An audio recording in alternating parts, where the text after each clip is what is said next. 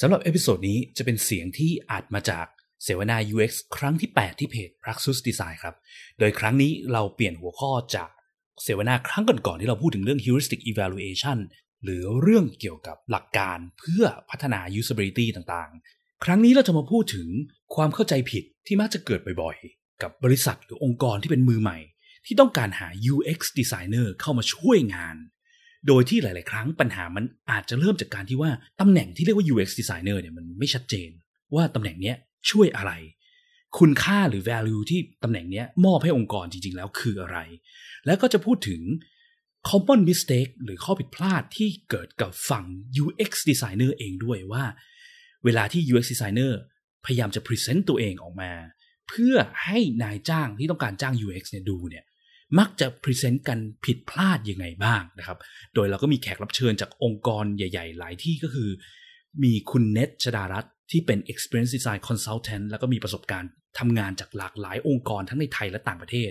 คุณเปิ้ลลวนาจาก True Digital Group แล้วก็คุณฮิม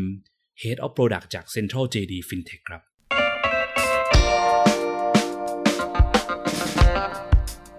ยินดีต้อนรับเข้าสู่ผักสดพอดแคสต์ รายการที่จะพูดถึงการพัฒนาโปรดักต์ให้ดีที่สุดสำหรับลูกค้าของคุณ เพื่อธุรกิจที่ยั่งยืนกว่าด้วยกระบวนการ user experience design และ research กับผม พิษพิจารณาลัตนาที่คุณ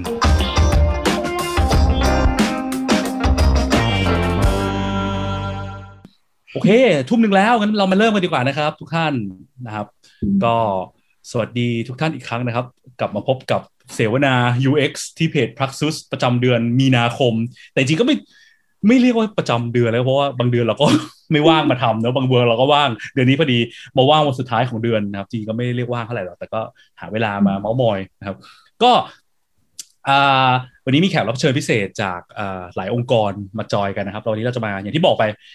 เดือนก่อนๆเราพูดถึงเรื่อง usability เรื่องการสร้าง product เดือนนี้เราเปลี่ยนใหม่บ้างเรามาคุยกันเรื่องอาการหางานและการ จ้างงานในสาย UX กันบ้างดีกว่า เพราะว่าเนื่องจากว่าช่วงที่ผ่านมาเนี่ยเหมือนกับได้ยินน้องๆที่มาเรียนเออคนนั้นคนนี้ก็พูดกันบ่อยอยากถามกันบ่อยเกี่ยวกับเรื่องว่าเออจะสมัครงาน UX ทำยังไงเป็นยังไงเออหรือคนที่แบบเป็นบริษัทมือใหม่ ไม่เคยจ้างสิ่งที่เรียกว่า UX สิ่งที่เรียกว่าคนที่เรียกตำแหน่งงานที่เรียกว่า UX เอ่อจ้างยังไงมองไง UX ตรง UX ทำอะไรบ้างนะคำถามยอดคิดยอดนิยมตลอดการ ที่คนก็มักจะงงว่า UX UX เนี่ยมันคืออะไรนะจ้างมาได้ประโยชน์อะไรให้องค์กรบ้างนะครับ แต่ว่าก่อนที่จะขอเริ่มขอแนะนำเล็กน้อยแล้วครับ ถ้าเอ่อไอไลฟ์ที่ดูอยู่นี้นี่มาจาก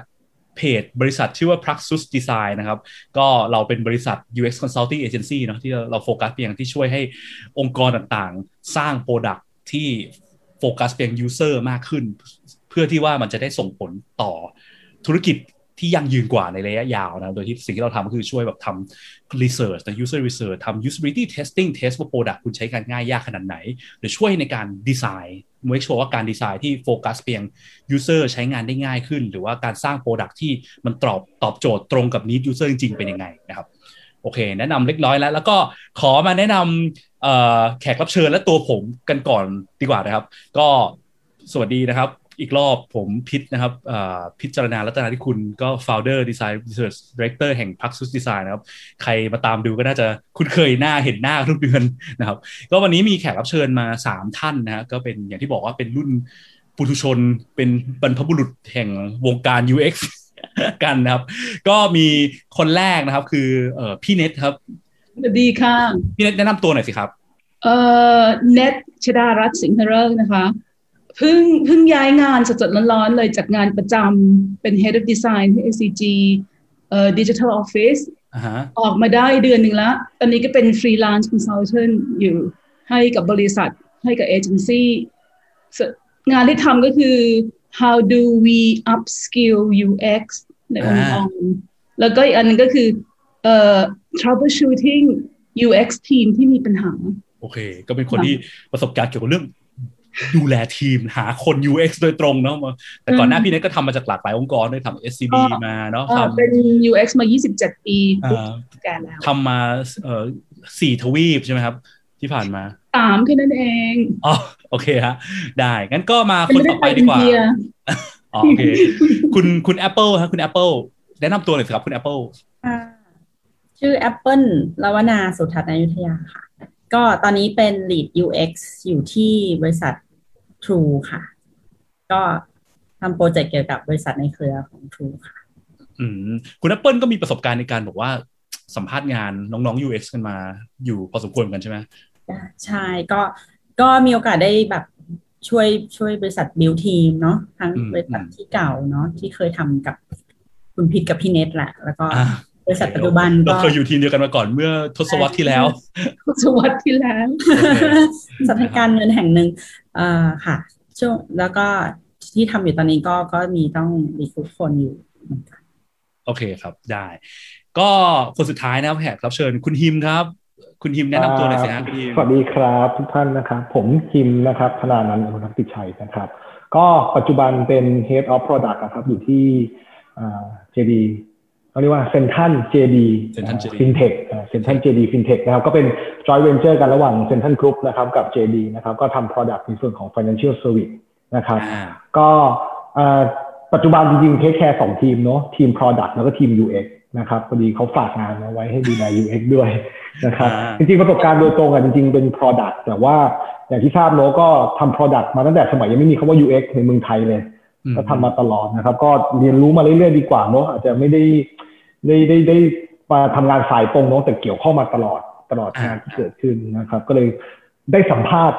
คนมาเยอะแล้วกันนะคโอรับเควันนี้โอก็เคมาแชร์กับพินแล้วกันอืมก็ยุคเออเมื่อ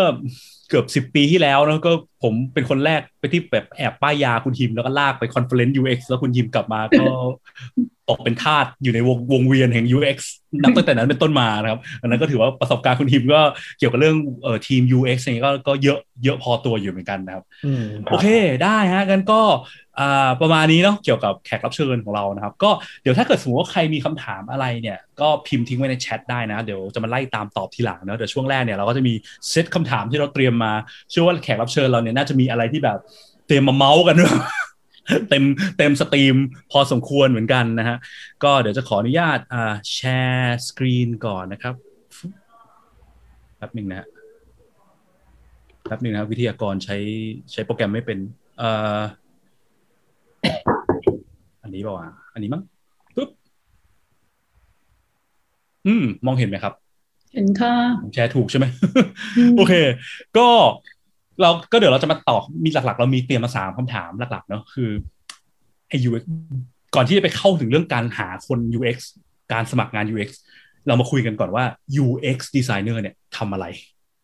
สิ่งที่ UX designer ควรทำ add value ให้บริษัท add ในเรื่องอะไรบ้างนะครับแล้วเรื่องที่สองก็จะเป็นเรื่องบอกว่าเกี่ยวกับ แล้วถ้าเกิดองค์กรหรือบริษัทเนี่ยอยากจะเริ่มจ้าง UX เนี่ย UX designer ที่ดีเนี่ยควรดูที่ไหนดูยังไงนะครับ signal อะไรที่แปลว่าคนนี้เป็น UX ที่ดี signal อะไรที่แปลว่าคนนี้เอ๊ระวังไว้ก่อนดีกว่าอาจจะไม่ค่อยดีเท่าไหร่นะครับ แล้วก็เอ่อข้อ 3 ก็จะเป็นในมุมมองของน้องๆ และถ้าใครเป็นแบบน้องๆ หรือเป็น UX มือใหม่นะเพิ่งเริ่มสมัครงาน หรือแม้อาจจะเป็นมือเก่าก็ได้ ถ้าเกิดสมมติว่ามีแบบคำถามเกี่ยวกับเรื่องการสมัครงานอะไรเงี้ยอยากจะรู้ว่าเฮ้ยเราอยากจะ present ตัวเราเองในฐานะคนเป็น UX designer เนี่ยเราควร present ในรูปแบบไหน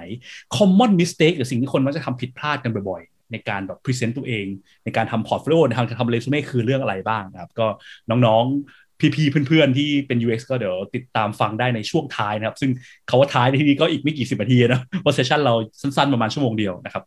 โอเค งั้นกลับมาคำถามแรกกันก่อนดีกว่า UX designer ทำอะไร อืม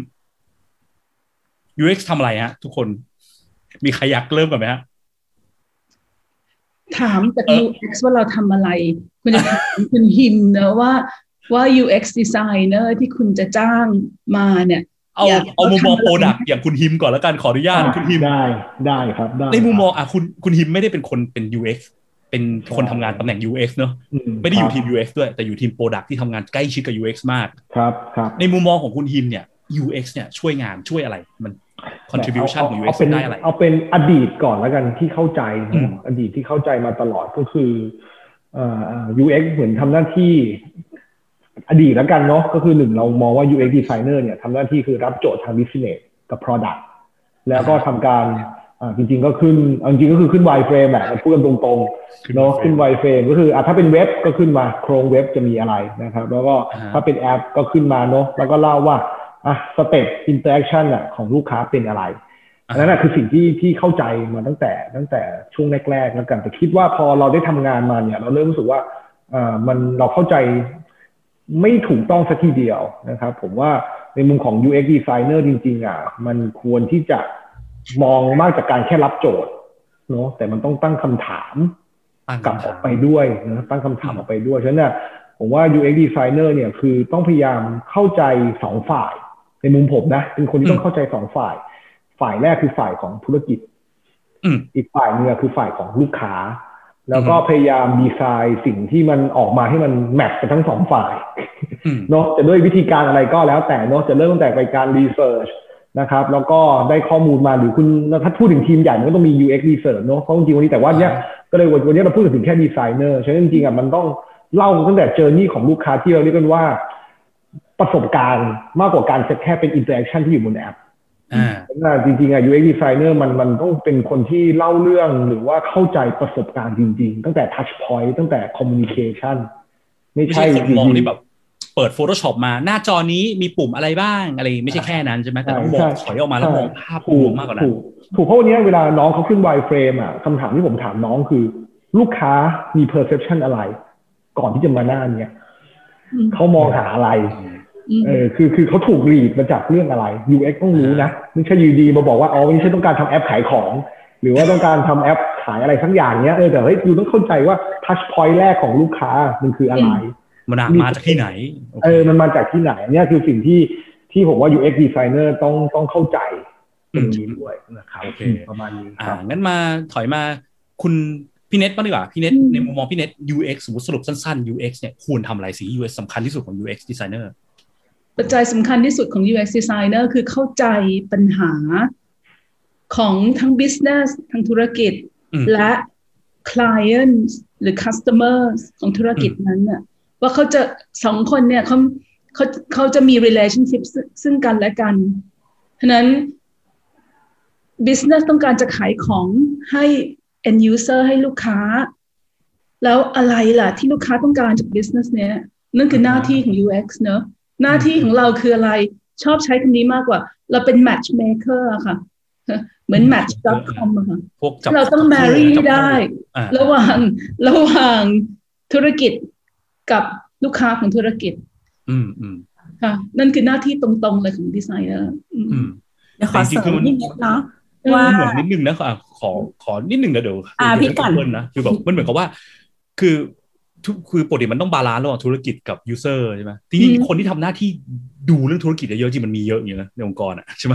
หลักๆองค์กรใหญ่ๆระดับหนึ่งเนี่ยก็จะมีคนดูธุรกิจธุรกิจเป็นหลักอยู่แล้วใช่ไหมแต่คนดู user เนี่ยมันไม่ค่อยมีเนาะใช่ มันก็เลยทำให้มันมันไม่ค่อย balance กันหรือเปล่าอืม UX มาช่วยเสริมตรงนี้อะคุณเปิ้ลเมื่อกี้คุณเปิ้ลว่าอะไรนะฮะไม่จะเสริมเฉยๆว่ามันมันเคยมีแบบ สิ่งที่เรียกว่าแบบอะไรนะ product innovation framework อะที่มันมีวงกลมสามวง มี business user tech อืมใช่ไหมใช่แล้วมันก็เอามา intersect กัน คือมันมองว่าส่วนที่ถ้ามันจะลงตัวที่สุดได้ product ที่ที่แบบตอบโจทย์ที่สุดทั้งทั้งสามแกนนะอืมอ่าตรงนั้นคือคือจุดที่ UX เข้าไป involve แต่ว่าอืมเขาเรียกอะไร มันอยู่ที่การที่สามทั้งสามแกนเนี้ยมัน มัน collaborate กัน แล้วก็แต่คนที่เป็น UX designer UX researcher อะไรก็ได้ที่เป็น UX อะมันควรจะแบบเน้นที่มุมมอง user point of view เหมือนกับว่าเราเป็นเหมือนที่พี่เนทบอกเราเป็นตัวแทน user เราต้อง understand user เป็นหลักด้วย แต่เราก็ต้องเหมือนกับ ก็ต้องเข้าใจความของแต่ละฝ่ายอะไรเงี้ยโอเค มันแต่ละฝ่ายก็จะมีสิ่งที่ต้องการแตกต่างกันเนาะใช่แต่ละฝ่ายเขาก็จะมี เขาเรียกความ specialist ความเชี่ยวชาญที่ต่างกันมุมมองที่ต่างกันอะไรเงี้ยอืมเราก็เป็นมุมมองหนึ่งในมุมมองแทน user อย่างเงี้ยชอบทีนี้ชอบอันนี้ก็คือที่มันมีคือวงกลมที่มันเป็นของดีไซน์ในสามวงกลมมันมีดีไซน์ business และ tech ที่ค่ะที่ส่วนมากดีไซน์ thinking ก็ชอบใช้แล้วตรงกลาง เขาจะเรียกว่า innovation หรือเจาะรูตรงกลางว่า innovation ว่าสามวงกลมเนี่ยมันมีกันอ่าแต่อยากอยากชอบ Tim Brown ตรงที่เขาพูดว่า ที่จริง step แรกเลยอะก็คือ Tim Brown เป็นใครนะพี่เน็ตทิมบราวน์ X เป็นเพื่อนชาลีบราวน์หรือเปล่าฮะเอ่อ Tim Brown อายุอายุมากกว่าเน็ตเยอะเลยอะมีคนอายุมากกว่าเน็ตด้วยนะ เชื่อไหมอ๋อ Tim Brown ก็คือเป็นซีอของ Ideal นะซึ่งตอนนี้รีทายแล้วเป็น direct อ่าอ่าก็เลยเป็นแชร์อันหนึ่งของบริษัท Ideal ไม่ใช่ขายคอนโด แต่ ideal บริษัทดีไซน์ระดับโลกไม่ไม่ใช่บริษัทคอนโดนะโคลานกับ ideal เมืองไทยอะซึ่งเขาบอกว่า สเต็ปแรกเลยเข้าใจ desirability อืมคือ UX หน้าที่เลยก็คือ matchmaker ใช่ไหมทำอะไรก็ได้ให้ product มันเป็นสิ่งที่ desirable ให้กับ end user หมายความว่าอะไร เป็นสิ่งที่เขาอยากได้แล้วก็ต้องการสองอย่างเลย อยากได้และต้องการ emo เข้าเข้าโหมด emotional design เพราะฉะนั้นทำตรงนี้ได้ใช่ไหมมันจะไป balance ที่ feasibility กับสมองไม่ทำงาน feasibility กับ กับอะไรเอ่ยช่วยนิดหน่อย desirability desirability แล้ว feasibility feasibility sustainability ไม่ใช่ feasibility กับ tech นะ tech กับ business feasibility กับสมองไม่ทำงานดูสิก็เนี่ปยกติก็ก็ก็เอเอออวิสเนสก็เออไอเขาเรียกนะทำไม่ทำงานเหมือนกัน เอเอออทำเงินได้อะเดี๋ยวภาษาไทยเราจะบอกทำเงินได้ โอเคว่างั้นทำได้ขอไปเร็วต่อก่อนดีกว่า ขอขอกระโดดไหมเนาะอันนี้เป็นเออยังไม่ใช่ เราพอดีเราลองลิสต์กันไว้ว่าสิ่งที่คนมักจะองค์กรมันจะเข้าใจผิด เกี่ยวกับว่าจ้าง UX มาทำอะไรบ้างใช่ไหมซึ่งซึ่งเข้าใจผิดแล้วอะสิ่งที่มันเกิดคือกลายเป็นว่า แทนที่จะได้คนที่มาสร้างคุณค่าที่มันเหมาะสมที่มันช่วยองค์กรจริงกับกลายไปทำอะไร ก็ไม่รู้ที่มันอาจจะไม่ได้ส่งผล matter กับองค์กรขนาดนั้นใช่ไหมอย่างมีข้อแรกเนี้ยอันอันนี้เกิดจากการที่เรานั่งเมาท์กันก่อนแล้วเราสรุปเป็น point ๆออกมาเนี้ยเดี๋ยว ไล่ไปทีละข้อแล้วใครมี point อยากโยนอะไรก็ช่วยกันโยนแล้วกันนะครับ ข้อแรกคือบอกว่า UX จ้าง UX มาคือทำ UI ให้สวย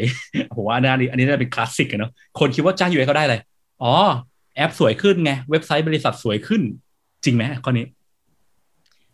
อันนั้นคือผลพลอยได้ของ UX ที่มันระดับไอซ์เบิร์กนะเพราะว่าที่มันแบบว่าปลายแบบว่าใช่ผิวสุดๆจริงๆมากจริงๆคุณค่าจริงมันข้างล่างเยอะมากเนาะ คือในข้างล่างนั่นแหละก็คือสิ่งที่เราอยากให้คนมองเห็นเนอะไม่ใช่อืมไม่ใช่น้ำมันปิดอยู่ทะเลจริงๆมันเป็นกระบวนการเนาะกระบวนการตั้งแต่การคิดตั้งแต่แรก แต่ว่าอ่าวิชวลหรือ UI มันเหมือนเป็นเอาพุตส่วนหนึ่งเท่านั้นอ่าฮะคือเราอยากเราอยากให้เขาเปลี่ยนเปลี่ยนคำพูดนิดนึงแค่นั้นแหละว่า ว่ายังไงมันก็ต้องสวยอยู่แล้วเนอะแต่อยากให้เขาไปบอกว่านี่ UX เธอไปทำให้คนให้ลูกค้าฉันต้องการ Product ของฉันได้ไหม ทำยังไงก็ได้ให้ให้ลูกค้าต้องการจะซื้อ Product ของฉันน่ะไม่ใช่บอกเธอไปทำสวยหน่อยอืมอืมเธอไปทำให้เหมือน competitor ของฉันนะเอาแบบสวยๆมากกว่าจริง competitor ๆจนะริงๆมันควรเพราะอย่างที่เมื่อกี้เอ่อมีใครพูดไปนะ ที่บอกว่า US ช่วยไปแก้ปัญหาพี่เน็ตนะเออสมองวันนี้ไม่ทำงานจริงโทษทีอะ US ช่วยแก้ปัญหา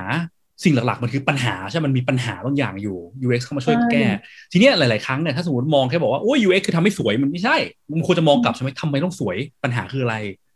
เพราะบางทีมันปัญหาเราเช่นบอกมีอย่างที่พี่เน็ตบอก มันขายไม่ออกคู่แข่งมันหน้าตาดูดีกว่า เราอาจจะมีวิธีทำให้ขายออกได้มากขึ้นกว่าเดิม โดยที่ไม่จำเป็นต้องไปทำให้สวยก็ได้วะหรือไม่ก็ต้องไปทำตามลูกค้า คุณเต้ทำตาม competitor ก็ได้เออคู่แข่งอะเออ คุณเพราะทิมมีว่าอะไรเรามัวอยากแต่เสริมไหมวิ่งเรื่องวิ่งความทำให้สวยสวย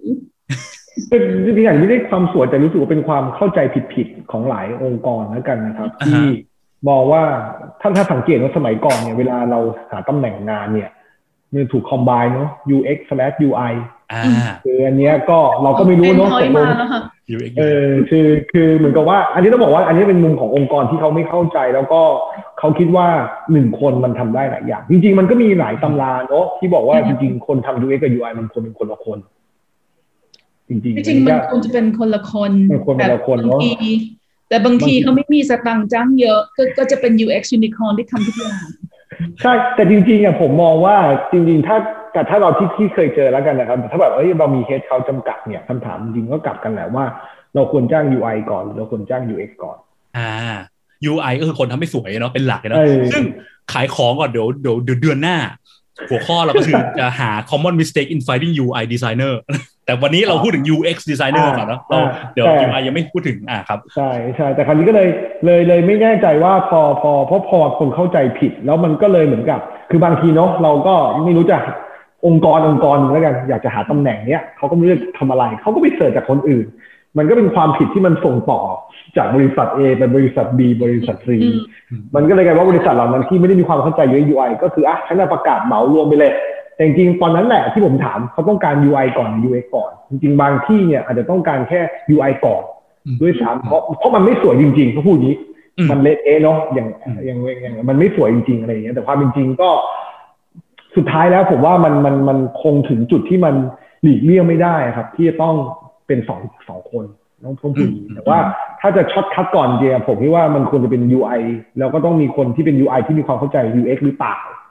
อืมอะไรอย่างนี้เพราะว่าขึ้นอยู่กับว่าองค์กรคุณทำอะไรด้วยเนอะสมมติแบบคุณทำแบบระบบแบบหลังบ้านเงี้ยระบบ POS ให้ให้พนักงานสาขาใช้ในการซื้อขายของมันอาจจะแบบ UI ไว้ก่อนก็ได้ป่ะ เอา UI เพราะระบบยังใช้ยากคนใช้ผิดตลอดเนี้ยปัญหาคืออะไรอะ versus สมมติคุณเป็นแบบห้องเสื้ออย่างเงี้ยคุณมีเว็บไซต์ห้องเสื้อจ้างดีไซเนอร์มาก็ควรเป็น UI อะไรอย่างงี้ป่ะเพราะถ้าเกิดสมมติฟังก์ชันไม่มีอะไรมีแค่เข้ามาดูแกลเลอรี่สวยๆอย่างเงี้ยก็อาจจะ UI จะเหมาะสมกว่าก็ได้ขึ้นอยู่กับปัญหาขององค์กรคุณคืออะไรคนที่แต่ก็ยังจะมองสนใจ argue ว่า understanding user needs นะก็คือลูกค้าต้องการอะไรอะอืมก็คือสเต็ปแรกเลยไม่ว่าจะเป็น UX หรือ UI อืมอืมถ้า you เป็น product owner แล้ว you ไม่ you จะจ้าง UX มาช่วยแก้ปัญหา you ก็ต้องเข้าใจปัญหาที่ you จะแก้ก่อนที่จะไปจ้าง UX หรือ UI อ่าอ่าหรือ UI แต่อันนี้อันนี้แชร์เพิ่มเติมแล้วกันนะครับ จากที่ได้คุยกับน้องๆเนาะเด็กสมัยใหม่ที่ที่เข้ามาในวงการเนี้ยครับ ผมว่าอ่า เด็กสมัยใหม่เริ่มเริ่มคือหนึ่งเขาเรียนมาตรงสายละเขาได้คนที่มีความเข้าใจในการที่จะสอนเขาในในมหาลัยต้องยอมรับว่าอืมสมัยผมเรียนจบใหม่ๆกับสมัยเนี้ยผมว่าเรามีเขาเรียกว่านะมีมีมีมีทรัพยากรแล้วกันบุคลากรอืมที่อยู่ในวงการเนี้ยเยอะขึ้นนะแต่โอเค อาจจะเป็นเด็กๆที่ที่เริ่มได้เรียนรู้อะไรอย่างเงี้ยครับฮะเด็กบางคนเริ่มอีเวนต์แต่ว่าอย่า UX เลยอีเวนต์แต่ UI เองอะเขาก็ไม่คิดว่าตัวเขาทำแค่เรื่องสวยนะ อืมอ่าฮะใช่ฉะนั้นผมเลยคิดว่ามันมันมันรุ้งเริ่มเปลี่ยนเนาะคือ เดิมทีเราเอาเดิมทีเราเอา graphic designer มาทำ UI ได้ ในอืมอดีตนะ เราหยวนหยวนๆเราหยวนหยวนๆแต่ยุคนี้ผมว่าเคสเนี้ยอาจจะเริ่มยาก ถ้าเขาไม่ได้มีความเข้าใจ UX อืมนะครับผมว่าเดี๋ยวในเซสชัน UI พี่อาจจะต้องเจอคำถามประมาณนี้แหละ เพราะว่าผมว่า role and response เนี่ยมันเปลี่ยนไปทุกทุกปีใช่อ่าฮะใช่ทุกปีจริงๆทุกปีคือคือคือจริง ๆ อันนี้คุณคุณยิมพูดถูกเลย เพราะว่า ตอนที่อยู่กับ SCG แล้วต้องสร้างทีมเอ่อดีไซน์ขึ้นมาเอ่อ potentially เนี่ย เราจ้างเด็กที่เป็น gradu- new graduates เลย เพิ่งจบมาใหม่ ๆ เลยอืมแล้วก็จบจบคณแผนกแบบแผนกอะไรอะ product design อะไรอย่างเงี้ย แต่แต่ตอนที่มามาคุยแล้วเริ่มทำงานน่ะไม่รู้นะว่าเขาจะออกมาเป็นยังไง แต่อืมแต่เพราะว่า เราเห็นว่าเอออาจารย์ของมหาลัยต้องเดี๋ยวขอชมชมเชยชื่นชมอืมเคมุดเคมุดของบางมดเนอะเคมุดเนี่ยมีอาจารย์ที่สอนตรงนี้คือซึ่งซึ่งเนี่ยเขาสอน user research อย่างจริงจังอืมมากๆเลยทำให้ไม่ว่าจะเป็น UI หรือ UX เข้าใจตรงเนี้ย ซึ่งอันนี้ก็คือสิ่งที่สิบปีที่แล้วไม่เคยเห็นเนอะแล้วอาจารย์เขาไปเรียนดีมากกลับมาแล้วเขามี passion เรื่องเนี้ย แล้วเขาก็ได้สร้างเอ่อ ทรัพยากรให้ UX ทีมทั่วทั่วเมืองไทยได้อ่าบอกไว้ว่าเนี่ยเด็กที่ได้มาจากมหาลัยนี่คือ คือไม่ต้องสอนมากเลย เพราะเขาบอกว่า user needs คือสิ่งที่เขาต้องทำความเข้าใจก่อนเลย อันนี้พี่เน็ตไม่ได้ไปรับเงินอะไรเขามาใช่ไหมไม่ต้องไม่รับเลยอันนี้ด้วยด้วยใจที่บอกว่าเอาชมเขาจริงๆเขาดีนะจริงๆว่าถ้าเราไม่ได้เด็กพวกนี้มาทำ project ใหญ่หลวงที่เราต้องทำให้ SCG อันแรกเนอะอ่าอ่าซึ่งซึ่งมันเป็นสามเดือนคือเป็นกิฟต์ กิฟต์มากๆเลยก็คือสามเดือนทำ research แล้วก็ทำ concept design แล้วตีมันออกมาเป็น playbook ให้เลย ก็คืออคือสามเดือนที่ต้องออกมาเป็น business strategy เด็กพวกเนี้ยพี่ลากมันไป interview ถึกมากเลยค่ะ ไปกันแล้วก็ยอมนะตั้งแต่เป็นที่จริงไฮเขามาเป็น UI designer เนอะแต่น้องก็ไป ไป interview user แล้วอินกับ user มากกลับมานี่มี insight ดีๆ มากันเลย บางคนบางคนนี่แบบ ไม่เชื่อเลยว่าจะจะ get ถึงขนาดนั้นอืมแอบชื่นชม เออ ซึ่งมันแปลว่าพี่ผมว่าคือ ไม่จำเป็นคือมันไม่ได้แปลว่าคนเป็น UX ทำ UI ไม่ได้ หรือคนเป็น UI ทำ UX ไม่ได้อืมคือจริงมันทำข้ามกันได้แหละใช่ที่แต่ว่าคือในฐานะตัวเขาอะเขาช่วยข้ามได้ แต่ในฐานะองค์กรอะ ต้องระวังถ้าสมมติเราจะวางว่าคนเดียวทำทุกอย่างให้หมดเนี้ยอันนี้จะเราอันตรายเนาะเออคือเขาทำได้ไม่ได้แปลว่าควรจะไปบังคับให้เขาทำทั้งหมดเพราะว่า performance มันจะไม่ดีแล้วก็ใช่มันจะได้ผลลัพธ์แต่ที่จริงที่จริงเราน่าจะให้องค์กรเข้าใจว่า UX มันเป็น discipline เนอะภาษาไทย discipline เราจะแปลมันว่าอะไร มันเป็นวิชาการใช่ไหมมันเป็นมันเป็นสายศาสตร์อย่างหนึ่งเลยมันเป็นศาสตร์อ่มันเป็นฉะนั้น user experience มันเป็น umbrella มันเป็นร่มที่ใหญ่มาก ซึ่งอ่า under this umbrella ก็คือ UI interaction designer information architect อืมมี user research มี interaction design เอออะไรอย่างนี้ใช่ไหมแต่แต่ทุกอย่างอะมันมี common common frame เอาไว้ครับไอ้ตรงนี้ก็คือ understanding คือ human UX มันมันไม่ได้เป็นแค่แบบตำแหน่งงานจริงมันคือแบบ มันเป็นกระทั่ง mindset ด้วยเนอะว่าการที่แบบมอง user ก่อนทุกคนเรามองว่าเราอยากจะสร้างของดีๆ ที่โฟกัสไปยัง user คือจริงๆมันก็เป็นสิ่งที่คนทีมอื่นก็ทำได้ไม่ใช่แค่ UX อย่างเดียวเป็น mindset ที่มันต้องพัฒนาให้ทั้งองค์กรมองไปในมุมมองเดียวกันด้ใช่วยใช่เปิ้ลว่าถ้าในมุมมองบริษัทนะ หรือองค์กรนะ คือเหมือนมันไม่มีสูตรสำเร็จตายตัวว่า UX ต้องทำอันนี้ A ถึง Z อืมอะไรเงี้ยแต่มันอืมเหมือนด้วยคำว่า UX มันเหมือนมันเป็นคำที่ยิ่งใหญ่อะเพราะว่าคำว่า experience มันแตะจับต้องไม่ได้ใช่ป่ะแต่ว่าเหมือนมันมันรู้สึกได้อะคนก็เลยเข้าใจว่าเหมือนเหมือนความรักใช่ไหมคุณเปิ้ล อะไรทำนองนั้นไม่ใช่แต่ว่าเรามองไม่เห็นมันแต่เราสัมผัสมันได้ใช่แต่คือมันมันเลยว่าอยู่ที่การตีความด้วยของแต่ละองค์กรอะว่าอืมเขาจะให้สโคปมันแค่ไหน แต่ว่าอ่า โอเค แต่จริง ๆ มันก็จะมีอย่างที่พี่เนยบอกมันมีอัมเบรล่าที่ที่มีดิสซิ p ลินในที่แตกต่างกัน แล้วก็อืมคนที่จะทำงานแต่ละคนก็จะมีความถนัดที่ไม่เหมือนกัน ใช่ไหมบางคนถนัดด้าน UX writing บางคนถนัดทำรีเสิร์ชบางคนถนัดเพื่อดีไซน์เออแต่แต่ที่จริงอะ เขาเขาก็ต้องเป็นแบบต้องเข้าใจ discipline ทั้งหมดเลย แล้วก็เลือกที่จะเป็น specialist ในการอ่าทำใช่ไปเลืงั้อนกขจะอขอสรุปคร่าวๆเนาะว่าโอเคยูอย่าไปงงว่า UX ไม่ UX มันจริงมันทำหลายอย่างมากหลักๆ คือทำยังไงก็ได้เพื่อช่วยโฟกัสไปยัง user นะให้ของที่เราสร้างมามันตรงกับ user ไม่ใช่แค่สวยงามอย่างเดียวสวยงามเป็นแค่เสี้ยวหนึ่งของมันอืเนาะมอืมเอออันนี้ โอเค ทีเนี้ยข้อเดี๋ยวขอไปต่อนะเดี๋ยวกลัวไม่ทันข้อ 2 เนี่ย UX คือการออกแบบหน้าจอก็คล้ายๆเหมือนที่เมื่อกี้หิมพูดไปเนอะไม่ใช่แบบว่า ไม่ใช่แค่เป็นมองว่าหน้านี้ต้องมีปุ่มอะไรบ้าง แต่ว่าคุณจะต้องเข้าใจก่อนหน้าด้วยหลังจากนั้นด้วยว่ามันต้องมีอะไรยังไงคนที่ใช้เขาเจออะไรใช่ปะขอข้ามข้อนี้ไปเร็วไปข้อ3ดีกว่า อันนี้อาจจะคุณเปิ้ลน่าจะมีอะไรอยากแชร์นะ ข้อ3ที่บอกว่าบางที่เนี่ยคิดว่า UX เนี่ย อ๋อเขา UX เป็นคนที่รู้จัก user ดี รู้จัก customer ดี ดังนั้นเขาต้องทำอะไรทุกอย่างที่เกี่ยวกับ customer หรือ user ได้หมด เช่น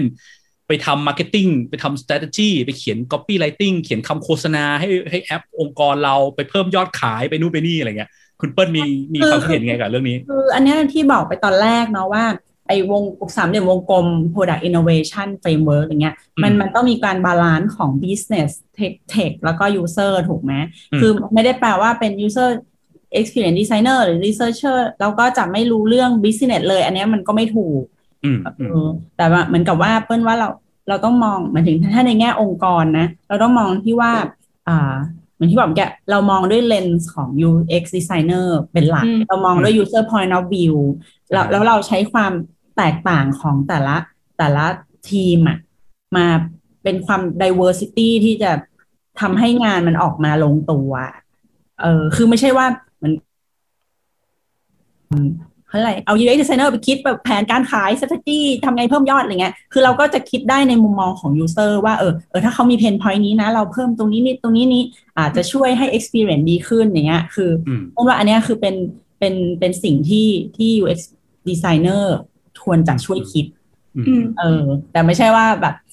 เราจะต้องทำเพิ่มไปยอดทำขายให้ได้ อ่า ใช่เพราะว่าเราไม่มี specialize ทางด้านนั้น คือเมื่อว่าเราจะอืมควรจะใช้จุดแข็งของ ของแต่ละแต่ละคนให้อืมอืมจริงๆอยากเสริมเรื่องนี้เหมือนกันเนอะมันคือคือประมาณว่าคือความเข้าใจผิดคือคิดว่า UX แปลว่าคนที่รู้จัก user จริง ๆ ไม่ใช่ครับเพราะว่าสิ่งที่คุณ UX ควรเป็นคือ คนที่นำโปรเซสให้องค์กรไปรู้จัก user เข้ามาอืมเช่นสมมติว่าเราไม่รู้ว่า use- ลูกค้าต้องการซื้ออะไรพูดถึงเรื่องซื้อ ก็อาจจะแบบพาทีมเซลล์ไปทำรีเสิร์ชไหม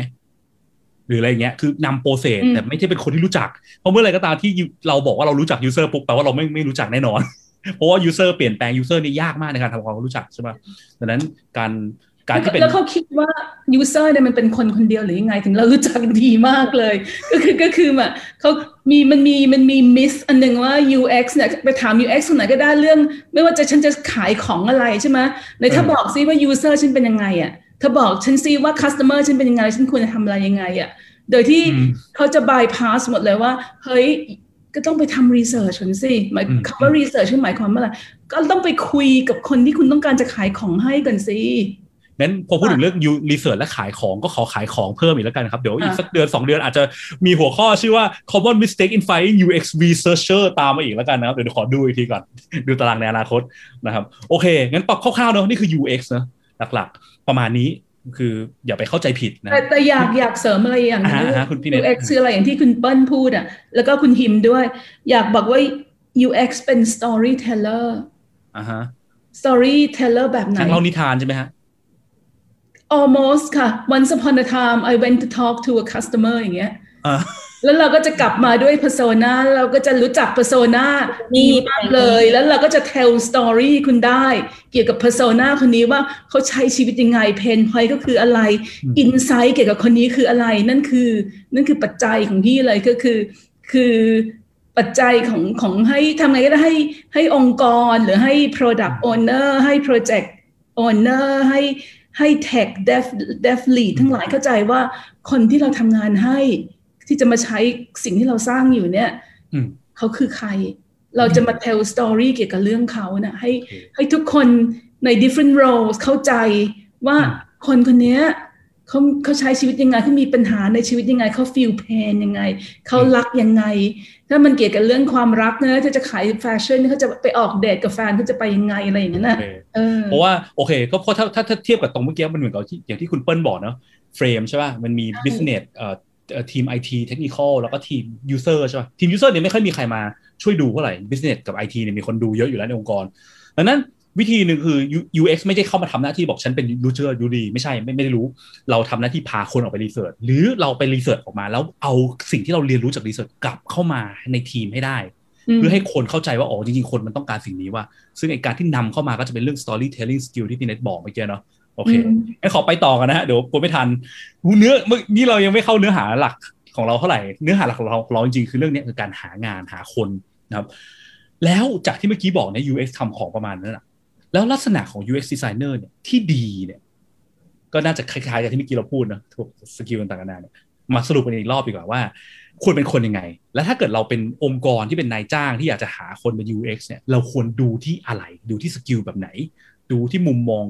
mindset คนแบบไหนนะครับ แต่ก่อนจะไปเข้าเอ่อเอ่อว่าดูยังไงเนี่ย มาคำว่า common mistake หรือ common misunderstanding ก่อนดีกว่า สิ่งที่เราที่เรานั่งคุยคุยคุยแล้วสรุปกันมาเนาะเราพบว่า อ๋อผิดผิดคิวฮะอันนั้นสไลด์ต่อไปอะไรนี้ข้อดี นอันนี้คนอายจังเขาเสียหายไปหน่อยวันนี้เบลอมากครับขอขอโทษทุกคน ข้อเออสิ่งหลักๆนะที่เรานั่งคุยกันเราสรุปมาว่าหลักๆสามสามส่วนนะสามเรื่องที่ UX designer ที่ดีควรจะมีใช่ป่ะแล้วแล้วก็แล้วก็เนี่ยดูสามอย่างนี้ก่อนจริงๆมันมีมากกว่านี้แหละ แต่ว่าสามอย่างเนี้น่าจะเรียกว่าเป็นแบบว่า high level point เนอะที่ที่ถ้าเราเป็น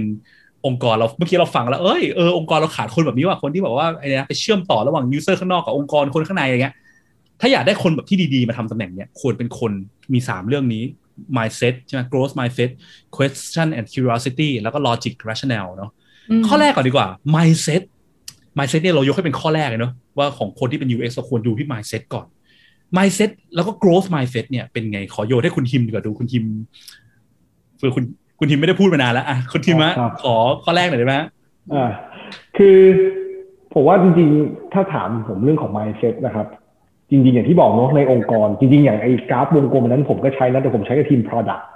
อ่าฮะใช้กับทีม product เพราะว่า product เป็นคนที่อยู่ตรงกลางอืมอืมระหว่าง business technical แล้วก็ user เนาะอย่างที่บอกว่ามันไม่มีใครออกไปฉะนั้นจริงๆ จริงๆ mindset ของ user เนี่ยเขาผมว่าหลักการเขาเขาต้องมี mindset ที่หนึ่งก่อนเลยเขาต้องต้องอยากแก้ แก้ปัญหาจริง ๆ นะครับ ให้กับลูกค้านะครับ คือ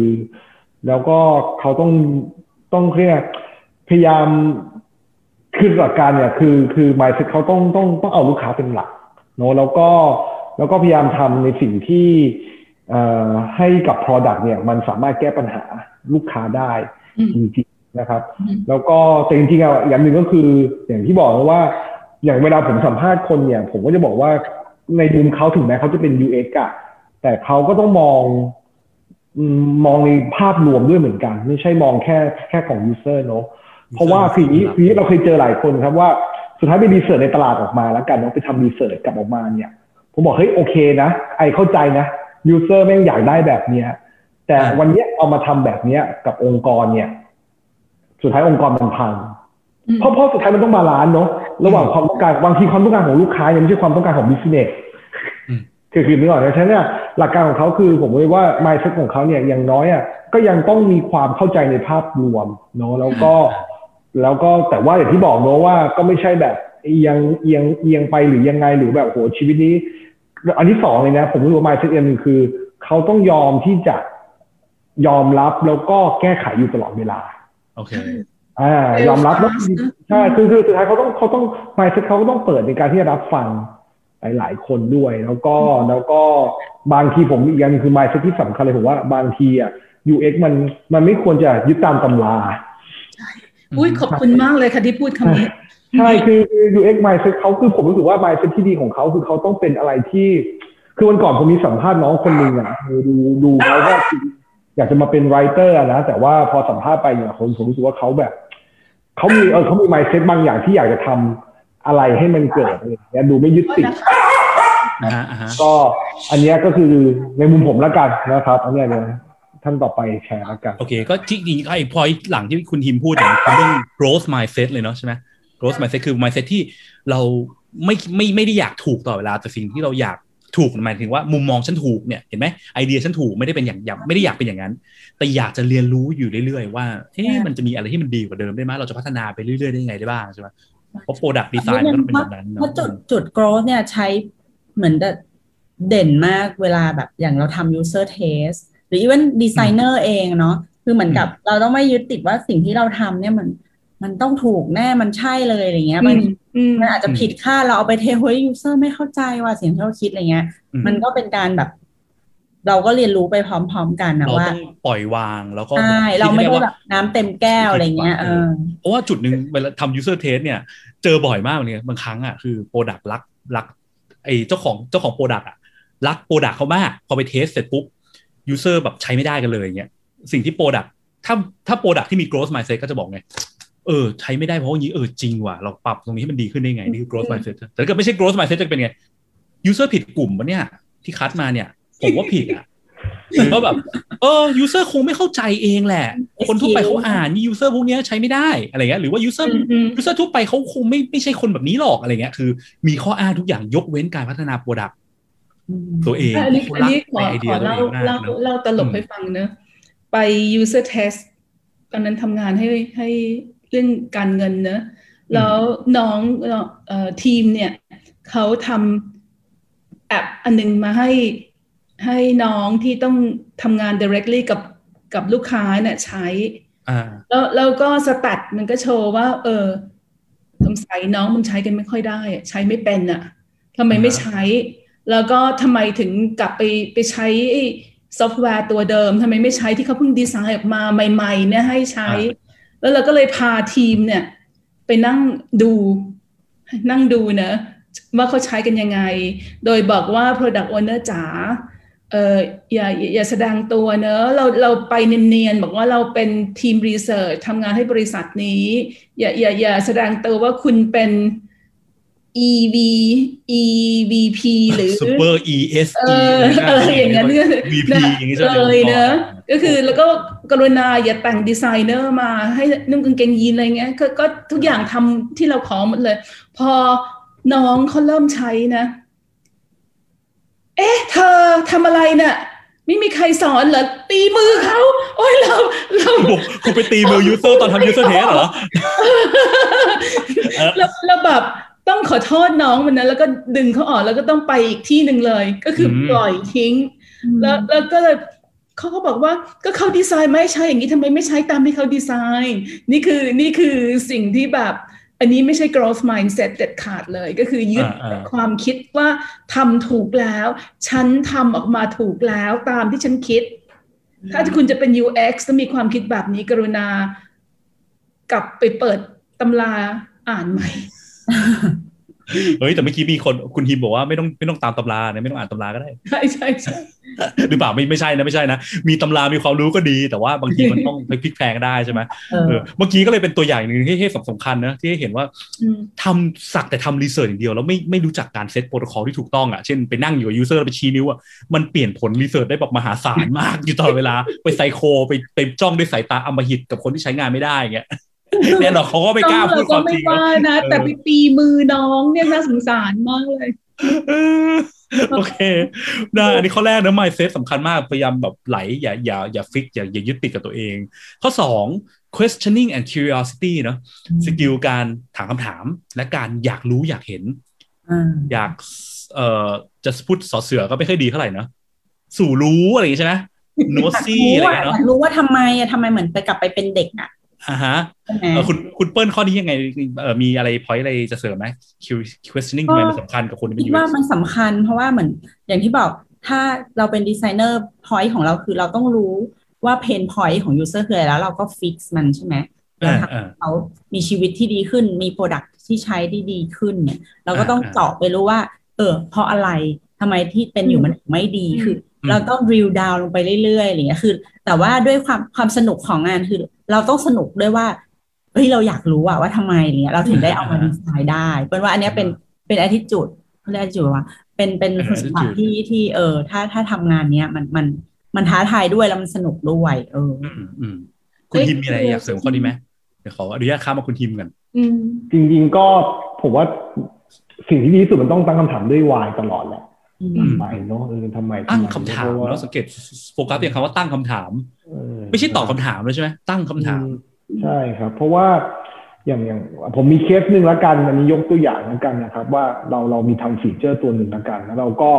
คือตัวเลขมันบอกนะ ตัวเลขบอกว่าถ้าลูกค้าเนี่ยทำสเต็ป A แล้วเนี่ย โอกาสที่ลูกค้าทำสเต็ป B เนี่ยมีสูงคือพูดง่ายๆคือถ้าลูกค้าผ่านสเต็ป A เมื่อไหร่นะอืมลูกค้ามีสิทธิ์เป็น loyalty customer อ่านะครับเป็นเป็นแฟนพันธุ์แท้ นะครับ แต่ว่าสิ่งที่เกิดขึ้นคือเราอะก็ทำมาตลอดเนาะพยายามผลักดัน ให้เกิดสเต็ป A ให้ได้เนอะโอ้โหอัดแคมเปญเพื่อให้เกิดสเต็ป A เพราะเราเชื่อว่าถ้าสเต็ป A เมื่อไหร่เนี่ยโอ้ยเป็น loyalty แน่นอนเลยอืมคือในมุมอย่างเงี้ยคือ มันไม่ใช่ว่าเราไปคือในมุมของ UX ก็คงไม่ใช่ว่าเฮ้ยเพราะว่าไอ้สเต็ป A เนี่ยคนยังไม่ทำเยอะเพราะว่าเราดีไซน์โฟไม่ดี คือคือ UX ก็จะไปกับคือคือผมกลัวว่าเนี่ยถ้าถ้า UX ที่ไม่ดีก็จะไปไปโฟกัสตรงนั้นอืมอืมแต่ในมุมผมอะ UX ที่ดีอะมันต้องมองขึ้นไปอีกนิดนึง ว่าแต่จริง ๆ แล้วลูกค้าแม่งอยากทำสเต็ป A หรือเปล่าวะอืมต่างกันเนาะคืออ่ะ you ดีไซน์สเต็ป A เนี่ยโอ้โห journey smooth ปิ๊บเลย แต่จริงๆลูกค้าแม่งอาจจะมี hidden หรือความกลัวบางอย่าง ที่ไม่อยากทำสเต็ป A มันอาจจะมีพอยต์นอกเหนือจากนั้นที่เราคาดไม่ถึงก็เป็นใช่ไปได้ฉันก็ต้องมาคำถามให้มากมากกว่า มองแค่งานที่เขาทำหรือสิ่งที่เขาโฟกัสอืม UX designer ที่ดีมันต้องมองขยับขึ้นนิดนึงว่าเฮ้ยหรือจริง ๆ แล้ว ต่อให้เราทำแม่ง world class feature ตัวเนี้ย คนมันก็อาจจะไม่ใช้ละทำไมนึต้อกงดูออกไหมคคืออนเท็กซ์ด้วยเออไม่ได้ตรงกับนี้คนเนี่ยเนาะคือเออมันอาจมันอาจจะตรงกันนี้นึงแต่ว่าจริงๆอะผมมองว่าส่วนอันเนี้ยคือเท่าที่ทำเซอร์เวยนะอืมคือคนไม่กล้า อ่าฮะอ่าฮะอ่าไม่ใช่ไม่ไม่ไม่ไม่นั่นนะเขารู้ว่าทำยังไงนะเขารู้ว่าข้อดีคืออะไรแต่แม่งกูมีความกลัว ที่จะใช้ฟังก์ชันเนี้ย ก็เลยบายพาสไปใช้ฟังก์ชันหนึ่งแต่มันก็ไหลกลับมาเป็น loyalty customer ได้นะมันอาจจะเกี่ยวใช่ใช่อะไรอย่างนี้เออแต่ว่าหรือว่ามูดยู security มันควรจะตั้งคำถามว่าเออสุดท้ายมันมันอาจจะไม่ใช่ว่าวายอย่าไปตั้งแค่วายทำไมถึงไม่ใช้เอ้ยวายทำไมถึงไม่ใช้เอ้ยคือคือมึงไงทำไมดอกออฟเยอะทำไมถึงถึงเราทำไม่ดีหรออะไรเงี้ยทำไมถึงไม่ดีแต่จริงๆมันคือ มันต้องอาจจะตั้งมากกว่าหนึ่งวายคำถามมันต้องเยอะกว่านั้น อันนี้ผมคิดว่านี่คือ UX designer ที่ดี ต้องมีคำถามที่หลากหลายแล้วกันอืมพูดอย่างนี้ อืมครับเอ้ยขอเสริมคุณทีมนิดนึง อันนี้ก็คืออถ้าเราถ้าเราคิดว่าเราเป็น interaction designer ทำ flow มา แล้วมันไม่เกิดแล้วไปทำ usability test แล้วก็อยู่แค่นั้นน่ะอืมโดยที่ไม่ได้กระเถิบไปเพราะมันก็จะจมอยู่แค่นั้นอยู่ในกรอบที่ว่าก็ฉันใช่ดีไซน์มาอย่างเงี้ย ก็ไปเทสกับ user นะ แต่ที่จริงอะตรงนี้ก็คือ เทสออกมาจาก result ของ usage แล้วเนอะ percentage ที่คนคนจะ adopt มันไม่ได้เกี่ยวกับ flow แล้ว อันนี้คือทำไมคนไม่ adopt flow อันนี้ ซึ่งก็ต้องกระเถิบไปทำ user research อันนี้ก็คือใช่ไหมอ่าไม่ใช่ว่าก็ฉันทำ usability test แล้วมันก็ใช้ได้ไม่มีปัญหาอะไรเพราะคนใช้ได้นี่โฟนี้เออว่าไม่ตำแหน่งฉันคือดีไซเนอร์ไงฉันดีไซน์แต่โฟนนี้ เออใช่ผมแอบแอบนึกถึงอย่างนี้ตัวอย่างที่คุณยิมพูดอะไปนึกถึงแบบพวกแบบแอปธนาคารอันนี้ ไม่อยากอ้างอีกว่าแอปธนาคารที่ไปใส่ฟีเจอร์แปลกๆอะที่มันไม่ได้เกี่ยวกับธนาคารเลยอะเคยเจอว่าเข้ามาถึงอะไรวะเนี่ยแล้วคนไม่ใช้ทีนี้ถามว่าที่ไม่ใช้อ๋ออาจจะ flow ใช้ยากเปล่ามันไม่ได้แค่นั้นเปล่ามันอาจจะมีหลากหลาย factor มาเกี่ยวข้องใช่ป่ะคนจะอยากล็อกอินเข้าแอปคุณมาซื้อถั่วทอดในแอปธนาคารหรือเปล่าเนี่ยมันก็อาจจะมันอาจจะมีคำถามมากมายกับกองที่เราตั้งได้เนาะแต่ถ้าเกิดเราไม่ตั้งปุ๊บถ้าเราไม่ตั้งคำถามสิ่งที่ตามมาคือเราก็ไม่หาคำตอบ เราก็จะอยู่ที่เดิมตลอดใช่ปะ ใช่ก็ go back to curiosity เอนะอแล้วก็จะมีคนบางประเภทที่มาถึงอยากจะตอบคำถามอย่างเดียวอะขอโทษทีเนี่ยฉันค่ะรู้นะ ต้องเอาฟังก์ชันนี้ ฉันรู้ต้องเอาฟังก์ชันนั้นอะไรเงี้ยอย่างสุนัขบ้านพี่เน็ตเห่าเงี้ยเราก็ตั้งคำถามว่าเกิดอะไรขึ้นเพราะว่ามีแมวจากอีกข้างบ้านมันมามากวนค่ะอ่า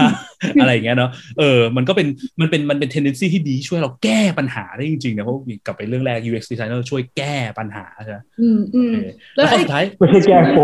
ช่วยแก้ flow ไม่ใช่แก้ flow ต้องบอกช่วยแก้กราฟิกให้สวยนะครับไม่ได้แก้ flow ด้วยอ่าอ่าอย่างเดียวนี่ก็คือครับคือไอ้ตีแคบไปก็คือหมายถึงว่าอืมไม่ question อืมเราไม่มี curiosity ซึ่งอันเนี้ยขอบคุณเปิ้ลมากเลย เพราะมันมีเป็น pain point เวลาที่มาก ๆ เลยก็คือ เวลาน้องๆเขามาขาย skill ให้ให้เราจ้างเขาอะ่ะอืมเขาไม่เคยขายข้อนี้เลยอะ่ะเขาไม่เคยโชว์ว่าเขา curious นะเขาไม่เคยถามอะไรแบบบางทีเราให้ครูนะว่ายูมาสมัครงานใช่ไหมยูก็มีสิทธิ์ถามองค์กรนะอืมอืมอืมเท่าๆกับที่เราถามยูอะ มีอะไรสงสัยไหมไม่มีอะค่ะหนูนะเออก็ก็ดีนะคะสบายสบายๆนะคะ อะไรอย่างเงี้ยก็คือ เอ้ย อย่าเรียบร้อยนะสิต้องแสดงความที่ยูเป็น UX ออกมาเวลาอยู่ใช่ไหมอืมนั่น questioning กับ curiosity มันไม่ใช่แค่อยู่กับ งานดีไซน์ของยูมันอยู่อ่ามันอยู่มากกว่านั้นลึกกว่านั้นรู้ว่าเลยนายจ้างสัมภาษณ์งานนายจ้างถามใช่ไหมคุณว่าคุณผมจะดีไซน์ ผมจะแก้ไขปัญหาแอปผมยังไงอย่างเงี้ยเราอาจจะไม่ได้เริ่มจากการตอบก็ได้เราอาจจะเติมการถามเออตอนนี้มันคิดว่าปัญหามันอยู่ตรงไหนถามก่อนมเพื่อที่เราจะได้หาคำตอบที่มันน่าจะตรงได้มากขึ้นก่อนที่จะตอบนายจ้างใช่ไหมมันก็เป็นวิธีแสดงทักษะของการไปเอ่อมี questioning skill เหมือนกัน ในทางกลับกัน ถ้าเราเห็นนายจ้างบอกว่าคุณไม่ต้องถามมากเราก็อาจจะรู้ได้ว่านายจ้างก็อาจจะมีความเป็น UX ไม่ดี เท่าไหร่เหมือนกันได้เหมือนกันนะ มันก็เป็นสองฝั่งอืมโอเค แล้วข้อสุดท้ายนะ logic อันนี้ก็ logic เกี่ยวอะไรกับ UX ก็ rational กับ logic อะเปิ้ลไปก่อนจ้ะคูเปิลมองว่างาน UX มันเหมือนกับ มันต้องคิดทั้งกระบวนการเนาะอ่าฮะมันก็เหมือนกับมีการจัดระบบความคิดในระดับหนึ่งอะว่าอ่าถ้ามีปัญหาอย่างนี้เกิดขึ้น เราจะ curious หรือหาคำหาคำตอบตรงนี้ได้ยังไง จะใช้คำถามยังไง จนไปถึงขั้นมันแบบอันนั้นคือ user research ใช่ปะแต่พอถึงขั้นดีไซน์เราก็ต้องต้องมีแบบว่า การเชื่อมต่อของ flow หรือว่าการจัดกรุ๊ปกับอะไรคือเหมือนมันมีความเป็นเหตุเป็นผลต่อเนื่องกันอะไรเงี้ยอืเอมออืมคือถ้ามันแบบว่า มันมีเหตุผลมารองรับไม่พอแล้วเราแบบอยากทำอะไรก็ทำอะเอ้ยใส่ปุ่มใช่เพิ่มไปสิบปุ่มดีกว่าคือยู่ดีก็ไปเปลี่ยนหน้าจออย่างนั้นใช่ไหมใช่จะจัดกลุ่มเป็นสามอัน เพราะอะไรมันต้องมีแบบเหตุผลอ่าที่ support ไม่ใช่ว่าอยู่ดีๆอ๋อฉันอยากได้สามอันสวยดีเพราะว่าวางง่ายถ้าดีเราอย่างเงี้ยเออนั่งนั่งอยู่แล้วเราไปเปลี่ยนนั่นเปลี่ยนนี่โดยที่เราไม่มีเหตุผลมารองรับสิ่งที่มันจะเกิดคืออะไรมันอาจจะกลายเป็นปัญหาใหม่เพิ่มขึ้นมาได้เนาะโดยเฉพาะยิ่งพวกดีไซน์อะไรระบบที่คนใช้เป็นแสนเป็นล้านเนี่ย คนเขาจำได้อยู่ว่าปุ่มเดิมมันอยู่ขวาบนอยู่ดีเราไปเลื่อนอยู่ข้างล่างเพราะว่าสวยดี คนที่เขามือเขาคุ้นกับการกดปุ่มนั้นอะเขาอาจจะเฮ้ยปุ่มไปไหนวะหาไม่เจอหรือดีไม่ดีไปกดผิดปุ่ม ไปเกิดไปลบข้อมูลเก่าทิ้งอะไรเงี้ยกลายเป็นปัญหาการใช้งานเพิ่มขึ้นอีกใช่ปะเออทำมาสดๆร้อนๆเลยเนี่ยอะแชร์หน่อยแชร์หน่อยไหมครับพี่เน็ตอยากแชร์ไหมเออโดนเลยมาก็มีปุ่มปุ่มๆอันนี้ขอกลับไปที่ logic and rationale เออเสริมเออต้นนิดเออหนึ่งก่อนเนอะก็คือ มันมาถ้าสมมติว่าหนึ่งสองสามเลยนะคะ ถ้าเรามี growth mindset ก็หมายความว่าเราเราก็ต้องสามารถที่จะแบบรับรู้และรองรับทุกอย่างที่เราไปเจอได้ใช่ไหมแล้วเรา question มันแล้วเรา curious แล้วพอเราจะเอา data ทุกอย่างกลับมาใช้คันนี้เราได้ data มาเยอะแยะมากเลย เราก็ต้องทำทำอะไรอย่างหนึ่งที่จะกรองให้ data เนี่ยออกมามันเป็น sensible logical ดู step make เอา sense มาดูทำงาอ่านดูได้มีตรรกะ ดูมีที่มาที่ไปอะใช่ซึ่งอันนี้ก็คือ logic กับ rationale สำหรับพี่เนอะก็คือไม่ใช่ว่าก็ฉันเป็น human center designer นะฉันเป็น UX เข้าใจไหม ฉันทำทุกอย่างเพื่อ end user end user คนนี้มีเพนมากเลย ยังไงฉันต้องแก้ให้ได้หมดทุกอย่างทุกปกทุกทุกทุกทุกแบบอนูว่าคนคนนี้จะต้องไม่เจ็บอีกแล้วในชีวิตของเขาฉันทำทุกอย่างให้ดีที่สุด อันนั้นไม่มี rationale แล้วเพราะมันหมายถึงว่าหลุดโลกไปแล้ว ออกไปจากกรอบของ business ที่เราตีไปแล้วเทคไม่สามารถจะสร้างอะไรให้ได้เลย มันไม่ viable ไม่ feasible แล้วฉะนั้นตรงนี้ก็คือหมายถึงว่าดีไซน์ก็คือนั้นขาด logic กับ rationale ในการ understand data อืมที่เขาใช้อยู่ อันนี้ก็คืออสิ่งที่มันขาดมากๆฉะนั้นกลับมาที่สิ่งที่นัดใช้ตอนเช้านี้ก็คือเล่นโยคะค่ะ เดี๋ยวเอ่อใช้แอปโยคะนะซึ่งมัน store ไว้นะ เป็นเดือนเลยนะ ว่าอ่าฮะว่า progress จะเป็นยังไงเขาเขาอยู่ๆเขา refresh design เนอะเพราะฉะนั้นเราก็กดเข้าไปใช้แอปอันนี้แล้วมันก็หน้ามันเปลี่ยนอืมเฮ้ย ก็ฉันตั้งของฉันเอาไว้ทุกวันสองเดือนมาเนี่ยเนอะฉันกดอันนี้ฉันได้วันนี้คือเทรนนิ่งของฉันวันเนี้ยโดยที่ไม่ต้องคิดอะไรเลยกดก็คือเป็นแอปที่เขาไป tag ใช่ไหมวันนี้เราถ้าเล่นโยคะแล้วเท่านี้เท่านี้ใช่ไหมเอออ่าใช่มันเปลี่ยน dashboard ทำให้เราแบบชะงัก แทนที่จะไปเอ็กซ์ไซส์ต่อหรืออะไรได้ต้องมานั่งเรียนใหม่ครึ่งชั่วโมงเอออ่าฮะซึ่งกลายเป็นสร้างปัญหาไม่ใช่แก้อืมปัญหาให้ user เนาะใช่ถามว่าถามว่าตรงนี้ เออเขาทำใหม่ดีมั้ยพอทำเขาใช้ได้แล้วนั้น เออมันก็ดีนะ แต่ทำไมไม่บอกเราวะอืมทำไมไม่บอกว่าจะเปลี่ยนหรืออะไรอย่างหนึ่งบอกว่าเปลี่ยนแล้วหน้าตรงนี้อยู่ตรงนี้ตรงนี้อะไรอย่างนั้นน่ะก็เลยทำให้แบบแบบมันมีแผนว่าเออลอจิกกับ rationale ในการคิด และทำอะมันหายไปไหน เออ อันนี้เป็นเรื่องที่น่ากลัวเหมือนกันนะคือหลาย ๆ ครั้งอะคือหลาย ๆ องค์กรอะอยากจะที่บอกจ้าง UX มาทำสวยต่อเนื่องกับข้อข้อที่ที่ที่ก่อนหน้าที่เราเคยพูดมาใช่ไหมแล้วเขาโฟกัสแต่เรื่องสวยคือแบบทำไมอืมต้องสวยอ๋อก็แบบหน้าตาดูหน้าตาเก่าดูเชยอยากให้ดูใหม่พออมสวยปุ๊บดูใหม่ปุ๊บทีนี้ไปเปลี่ยนไม่ใช่แค่แค่แค่ visual แค่หน้าตา skin อย่างเดียว ไปเปลี่ยนที่เปลี่ยนทางเปลี่ยนเมนูใหม่หมดเลย แล้ว ทำไมต้องเลื่อนเมนูทำไมถึงไปอยู่ตรงนั้นนี่อ๋อไม่มีเหตุผลนะก็แค่มันดูดีดูดีขึ้นให้มันเท่แล้วกลายไหมมัมันนเท่เนี่ยกลายเป็นปัญหาที่พี่เนทพูดมาเลยใช่ป่ะมันดูเท่ขึ้น คือเปลี่ยนเป็น flat design ไม่เป็นไรหรอกตราบใดที่ layer หรือปุ่มหรือ flow เออมันไม่เปลี่ยนไปเปลี่ยน flow ใหม่หมดเลย ไปเปลี่ยนอุ้ยหน้าแรกไม่สวยอะไปแคร์อยากแบบสุดท้ายปุ่มเดิมหายหาไม่เจอนู่นนี่นั่นบางทีเป็นลบฟังก์ชันเก่าทิ้งอีก โดยไม่มีเหตุผลที่มาที่ไปอืมอันตรายมาก ทำทำลายไล่ลูกค้าโดยการแทนที่จะหาลูกค้าใหม่เข้ามาแต่การเป็นกลายเป็นการไล่ลูกค้าเก่า ที่คุ้นเคยกับการใช้งาน อันนี้ไม่ดีไม่ดีสุดๆเลยนะครับอันนี้ก็ลูกลูก UX ค้าทุกคคนนนี้จะต้องระวังในเรื่องนี้นะคนที่เป็น UX ที่ดีใช่ทีนี้ก็เลยต้องต้องช่างใจตัวเองมากเลยว่าจะเขียนคอมเมนต์ยาวสองหน้าไปให้เขามาเออคุณฮิมมีอะไรอยากเสริมเรื่อง logic ไหมอืมจริงๆก็คิดว่าควรมีกันทุกคนแหละครับ แต่ว่าที่ดีก็คืออย่างที่บอกแหละผมว่ามันมันมัน logic มันไม่ใช่แค่งานของตัวเองที่เกี่ยวข้องกันเนอะอย่างที่เมื่อกี้บอกครับแบบเฮ้ย user เราเออผมมาชอบประโยคที่บอกมากอันนี้เลย เวลาแก้ไขหนึ่งปัญหาเนี่ย คุณจะเจอปัญหาใหม่ถัดมา อืมตลอดเวลา แต่ถามว่าไอ้ปัญหาใหม่เนี่ย มันช่วยให้โดย overall ของปัญหามันลดลงหรือทำให้อะไรมันดีขึ้นหรือเปล่า ผมว่าเนี่ยเป็นสิ่งที่เขาต้องมี logic ตลอดผมไม่ผมไม่เชื่อว่าคุณน่ะ แก้ปัญหา A แล้วทุกอย่างมันจะจบ แน่นอนอยู่แล้วล่ะมันจะมีปัญหาใหม่แน่นอนพี่เราปัญหาใหม่เนี่ยถ้าเป็นปัญหาเบาๆนิดหน่อยก็โอเคอืมดีขึ้นใช่ไหมครับเขาเรียกว่าอืม design trade-off เนอะอันนี้เป็นสิ่งสำคัญมากเลยคือการใช้ skill การทำดีไซน์ที่ดี logic ที่ดีคือการอืม weigh trade-off ข้อดีข้อเสียของแต่ละ option แล้วเลือก option ได้ถูกต้อง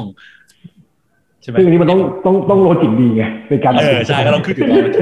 เฮ้ยมันนี่มีอีกแบบหนึ่งนะ pattern ที่ผมเคยเจอไม่เคยเจอป่ะคือพยายามจะแก้ปัญหา A ใช่ป่ะแล้วก็ไปคิดคิดเอ๊ะถ้าทำแก้ปัญหา A แล้วแบบ มันมี B ด้วยก็ดีนะ C ด้วยก็ดีคิดไปคิดมายัน F เงี้ย G เงี้ยสุดท้ายทำ G ครับ แต่ G แม่งทำมาไม่ไม่ได้แก้ปัญหา A จะบอกพอดีเพิ่งอัดพอดแคสต์ตอนล่าสุดไปพอดีนึกตัวอย่างนี้ออกได้ก็เลยอัดไปบอกเหมือนแบบบางคนอะ บอกว่าเฮ้ย user เนี่ยเข้ามาเขาหา product ชิ้นนี้ไม่เจอเขาซื้อบ่อย เราก็เลยไปคิดที่เออจะทำให้เขาซื้อบ่อยได้เร็วขึ้นอืมคิดไปคิดมาเอ๊ะแต่เราก็ควร add product B C D ด้วยนะใส่ add นู่น add แบบมาสุดท้ายแม่งกลายเป็นแทนที่เข้ามา product ของเดิมมี product ห้าชิ้นกลายเป็นของเดิมมีเข้ามาหน้าเดิมมี product กันสี่สิบชิ้น แล้วถามว่าเราจะทำให้คนซื้อเร็วขึ้นได้ไง เอ้าแต่ว่าผมคิดมากระบวนการผมมีกระบวนการนะ แต่กระบวนการมึงอะไปไกลนิดนึง ขอโทษขอขออนุญาตใช้ มึงไปไกลเกินไปแล้ว อันนี้ก็หลุด logic เรียกว่าหลุด logic แล้ว อันนี้ก็ไม่ดีแล้วอันนี้ก็เป็นสิ่งที่ต้องระวังหลงในหัวของตัวเองมากเกินไปอะเนาะเอออันนี้จริง ๆ อันนี้มีมันมี e-commerce application ที่ทำให้บริษัทที่เคยทำงานให้ แล้วแล้ว sales นะรับ call จากลูกค้า directly แล้วก็ก็พี่บอกว่า UX ต้องเขา listen to ลูกค้าใช่ไหมนั้นทีม UX ก็จะได้ฟังก์ชันกับ feature ใหม่มาทุกอาทิตย์เลย ก็เลยวันหนึ่งทนไม่ได้ก็เลยถามเขาว่าน้องจ๋าเอ่อกี่คนน่ะที่เขามีปัญหากับฟังก์ชันเก่า แล้วจะเปลี่ยนเป็นฟังก์ชันใหม่เนี่ยเปลี่ยน feature ทำอะไรใหม่เนี่ยอ๋อก็คนหนึ่งอะพี่ ก็เลยบอกเขาว่าน้องรอสามเดือนได้ไหมลองเก็บไปเนี่ยสักสามเดือน แล้วดูซิว่าว่าลูกค้าอยู่อะเขาจะกลับมาใช้เป็นหรือเปล่าเพราะนี่มันใหม่เนอะมันเพิ่งทำออกมาใหม่ แล้วก็ลองหาเวลาเขาเรียนรู้ โอ้ยเขาโกรธมากเลย พี่เรียกตัวเองว่า UX เออแล้วทำไมไม่เข้าใจลูกค้า เนี่ยหนึ่งคนลูกค้าหนึ่งคนคอมเพลนมาทุกอาทิตย์เลยเนี่ย ก็ผมจะได้เปลี่ยนเปลี่ยนแบบโอ้โหเปลี่ยนหน้ามือเป็นหลังมือเลยอะ่ะซึ่งซึ่งเขาคิดว่าเขาว่าถูกนะนี่คือ mindset เขาคิดว่าเขาเข้าใจ UX นะว่ามันเป็นอย่างเงี้ย แต่มันขาด rational กับ logic อืมอืมแล้วก็ไม่มี curiosity แล้วที่จะถามว่า แล้วแล้วแล้วปัญหานี้มันเกิดขึ้นมาได้ยังไงอะเกิดจากอะไร เออ ซึ่งซึ่งอันเนี้ยคือสามข้อเนี้ยไปด้วยกันร้อยเปอร์เซ็นเลย มันเป็นองค์ประกอบของ UX จริง ๆ ถ้าขาดไปแล้วเราเหมือนเหมือนคล้ายๆว่าเราวิกลจริตอืมทำงานไม่ได้อืมอืม โอเค นั่นก็คือว่าอะถ้าสมมตินายจ้างเนาะ เอ่ออยากจะหา UX ที่ดี ก็จริงมันมีหลากหลาย skill แหละจริงโฟกัสที่ soft skill ก่อนนะ พวกนี้สังเกตอย่างเดียวมันเป็น soft skill หรือเป็น skill พวกที่มันเกี่ยวกับไม่ใช่แบบเฉพาะทางอะ คือเขาไม่มีความรู้เลย information architecture คืออะไร ไม่มีความรู้ว่าทำ user research ยังไง แต่ถ้าเกิดเขามีสามอย่างเนี้ยมีโอกาสที่จะช่วยสร้างประสบการณ์ที่ดีให้ product เราได้แล้วดูเป็นนี้เป็นหลัก ถ้าเกิด mindset แต่ถ้าเกิด mindset ไม่ดีหรือว่า soft skill ไม่ดีอะถึงให้มาโอ้โหทฤษฎี UX เป็นร้อยเป็นพันเนี่ย ก็การจะเกิดปัญหาในลองอย่างเทอมที่คุณได้ยิมเนาะพูดคำแรกเลยกับ session ข้อสองเนี่ยอ่าฮะคอสโอเค ได้ฮะ งั้นก็มา โอเค common mistake นิดนึงที่ต้องระวังเนอะที่เรามักจะเจอกันบ่อยๆแล้วแหละองค์กรเวลาที่เขาดู UX เขาไม่ได้ดูสามข้อเมื่อกี้ แต่เขามาดูพวกอย่างนี้แทน ใช่ไหมอย่างแบบ ดูที่ลุกใส่ใส่ส่งใส่สูตรมาออกกล้องอะไรเงี้ยนะพวกนี้อาจจะไม่ได้เป็น UX ที่ดีก็ได้ เอ๊ะ พูดถึงตัวเองวะโอเคโอเค อะไรอย่างเงี้ยเนาะก็ดูที่โปรไฟล์ว่าเคยทำงานมาหลากหลายบริษัท ก็ไม่ได้แปลว่าจะเป็น UX ที่ดีได้ใช่ป่ะคือมันเหมือนกับการที่วัด UX มันอาจจะต้องต้องคุยกับเขาดูเนาะใช่ป่ะหรือว่าลองฟังเขาแก้ปัญหา การเสนอมุมมองใช่ป่ะเขามีการถามคำถามไหมอะไรอย่างเงี้ยใช่ไหมหรือพวกที่แบบไอเดียเยอะแต่ไม่พูดถึงโปรเซสอันนี้มีใครอยากแชร์ไหมข้อสอง คนที่แบบมาถึงแบบอุ้ยแบบสมมติเราไปสัมภาษณ์ UX เนี่ยคนนี้เขาโผล่มาเขาแบบโหไอเดียเพียบเลยปึ๊บปึ๊บปึ๊บผมว่าแก้อย่างนั้นแก้อย่างนี้อะไรเงี้ยเออก็มีมีเคยเจอเหมือนกันว่า โอ้ทำมาเยอะเลยทำมาหลายอย่างตั้งแต่ต้นน้ำยำปลายน้ำอะไรเงี้ยมีหลาย project มากอะไรเงี้ยเออแต่พอเราถามลึกๆลงไปเนี่ยว่าเออไหนลองเล่าซิแบบทำอะไรเออเราก็จะไม่สามารถยังไงตัดสินได้ว่า เออเขาลำดับความคิดยังไงนะ ถึงจะมาจากต้นน้ำไปปลายน้ำได้เลยคือบางที บางทีพูดเยอะ เอกสารเยอะแบบเหมือนที่คุณพี่บอก wireframe เยอะเลยรูป portfolio เพียบก็เลยแต่แบบเออพอถามแล้วเอาแบบสรุปแบบเอาแบบสามประโยคให้ให้พี่เข้าใจว่าอ่าแอปเนี้ยทำอะไร แล้วแล้วหนูจุดเริ่มต้นในความคิดแล้วเริ่มดีไซน์ยังไงอะไรเงี้ย คือเอาง่าย ๆ แค่เนี้ย อธิบายให้ให้สั้น ๆ ให้เข้าใจทำให้ได้ให้ทำได้ปะอะไรเงี้ย คือบางคนยังแบบ วนวนวนไปแล้วตกลงคุณทำอะไรเนี่ยพี่ก็ยังจับได้อะไรเงี้ยคือก็จะมันทำ wireframe นะคะดิฉันเป็นดีไซเนอร์ก็เนี่ย wireframe เยอะแยะเลยไม่เห็นเหรอเนี่ยเนี่ยงานนะงาน สิ่งสิ่งสำคัญไม่ใช่การเวลาสัมภาษณ์ UX อย่าไปดูว่าหรือว่าเขาแบบเขาบอกไอเดียเขาดีอะไม่ต้องสนใจไอเดียไอเดียมันเป็นสิ่งที่แบต้บองดูวิธีการคิดของเขา serendipitous เออใช่ไหมใช่มันหลุดออกมาเอง แต่สิ่งสำคัญหลักคือกระบวนการที่ช่วยให้ไอเดียดีๆ มันไปจนจบตลอดรอดฝั่งเนี่ยเขาทำอะไรบ้างอันนี้คือสิ่งสำคัญกว่าเนาะ ใช่ใช่อืมแล้วก็จะมีแบบอืมที่เต็มตัวมาดีแบบ คืออ่านเนี่ยเหมือนที่คุณพิมบอกแบบ อิงตำราเยอะอะไรอย่างนี้ก็จะมีแบบเทคนิค word buzzword มาพ่นมาเต็มเลยอย่างเงี้ย แต่พอเราถามลึกๆ อะไรเงี้ยว่าแบบเออแล้วมัน apply ยังไงคุณเอาไอ้ method อย่างนี้มาใช้ยังไงอะอันเนี้ยบางทีก็ยังตอบไม่ค่อยได้อะไรเงี้ย อันนี้ก็จะเป็นสิ่งที่ที่แบบเข้าใจพื้นฐานแน่น แต่ไม่ต้องเป็นต้องมี keyword ไม่รู้ว่าเรียกว่าอะไรยังดีสักกว่า รู้ว่าเรียกว่าอะไร แต่ไม่รู้ว่ามันเอาไปใช้ต่อยังไงจริงๆทำยังไงเอออะไรอย่างเงี้ยคือ แต่ว่าอันนี้ก็ให้รางวัลความการเตรียมตัวนะว่าแบบเอออาจจะอ่านมาเคยเจอแบบว่า อันเนี้ยมันส่งผลต่อ neo cortex ในสมองของ user นะครับ แบบแล้วยังไงแล้วมันเกี่ยวยังไงแล้วคุณคือจะถ้าทำให้มันดีขึ้นยังไงว่าตอถ้าบไม่เป็นได้เด็กอย่างเงี้ยมันก็แบบรีกลัดเพิ่งจบใหม่อย่างเงี้ยโอเคเขาอาจจะมีพื้นฐานความรู้เรียนเรียนมาหรือไปอบรมมาอะไรอย่างเงี้ยประสบการณ์น้อยอันอาจจะยังพอ พอพอได้นะ แล้วก็ดูที่โปรไมซ์ดูว่าอยากเรียนรู้อะไรเงี้ย แต่ถ้าเป็นคนที่แบบประสบการณ์มาเยอะแล้ว แล้วแบบในจุดที่คิดว่าเขาควรจะมีประสบการณ์ที่เอาเอา เอาไอ้พวกสิ่งต่างๆ ที่เขาพูด big word ต่างๆเนี่ยมา apply เขาควรจะแบบเหมือนกับทำ convince ให้เราเชื่อได้ว่าเขาทำมา Convince ด้วยอืมจริงๆเออ แล้วก็ท้ายมันไม่ต่อกันใช่ไหมใช่มันเหมือนแบบพอร์ตเขาเรซูเม่หรือ CV เขาเนี่ย แล้วก็วิธีที่เขาพูดอะ มันไม่ต่อกันอะ มันไม่มีอ่ามัมันไม่มีมันไม่มีความคนเป็นเออคนเหมือนเดียวกับกันพอร์ตเขามันต้องเป็นตัวแทนตัวตนของเขาอะว่าอ่าฮะเขาถนัดเรื่องนี้ แล้วเขาอะเหมาะที่จะทำงานอย่างนี้อืมคือมันต้องยอดเหมือนพี่เนทบอกมันต้องเป็น storytelling ที่ที่บอกให้ได้เออบางทีบางคนมันจะแบบ มันไม่มีการ connection กันอะว่าแบบ เอ๊ะแล้วยังไงคุณทำวอดอย่างนี้แล้วออกเมื่อไปกี้เราคุยเรื่องนี้อยู่ไม่ใช่เหรอเรื่องนี้แล้วทำไมอยู่ดีมันโดดเป็นเรื่องนู้น แล้วเรื่องเดิมอะไปไหนแล้วอะไรอย่างเงี้ยใช่ปะอย่างเงี้ยเออ ก็โอเค แล้วข้อสุดท้ายก็ทฤษฎีเยอะเหมือนที่คุณทีมพี่เน็ตพูดมาแล้วเนอะเออคุณทีมมีอะไรอยากเสริมไหมหน้านี้เกี่ยวกับ common mistake ของการดู UX designer ที่ดีอ่าอืมตรงนี้ก็คิดว่าน่าจะครอบคลุมอะครับประมาณเนี้ยโอเคได้ครับผมโอเค งั้นก็ขอไปอนุญาต จะอ่าหัวข้อสุดท้ายของวันนี้เนอะก็คือว่าน้องๆ พี่ๆ เพื่อนๆ ที่เป็น UX designer จะพรีเซนต์ตัวเองลงในพอร์ตโฟลิโอหรือเรซูเม่ควรจะทำยังไงพรีเซนต์ยังไง แต่ว่าเราจะไม่ขอเริ่มจากเขาว่าควรพรีเซนต์ยังไงนะ เราขอเริ่มจาก common mistake หรือว่าข้อผิดพลาดที่เรามักจะเจอบ่อยๆ จากการเห็นเรซูเม่พอร์ตโฟลิโอของคนน้องๆ ที่เขาสมัครงานเข้ามาแล้วกัน ก็คือแชร์ข้อผิดพลาดหรือว่าเราเรียกว่ามามามาตบข้อผิดพลาดเหล่านั้น ออกอากาศจะได้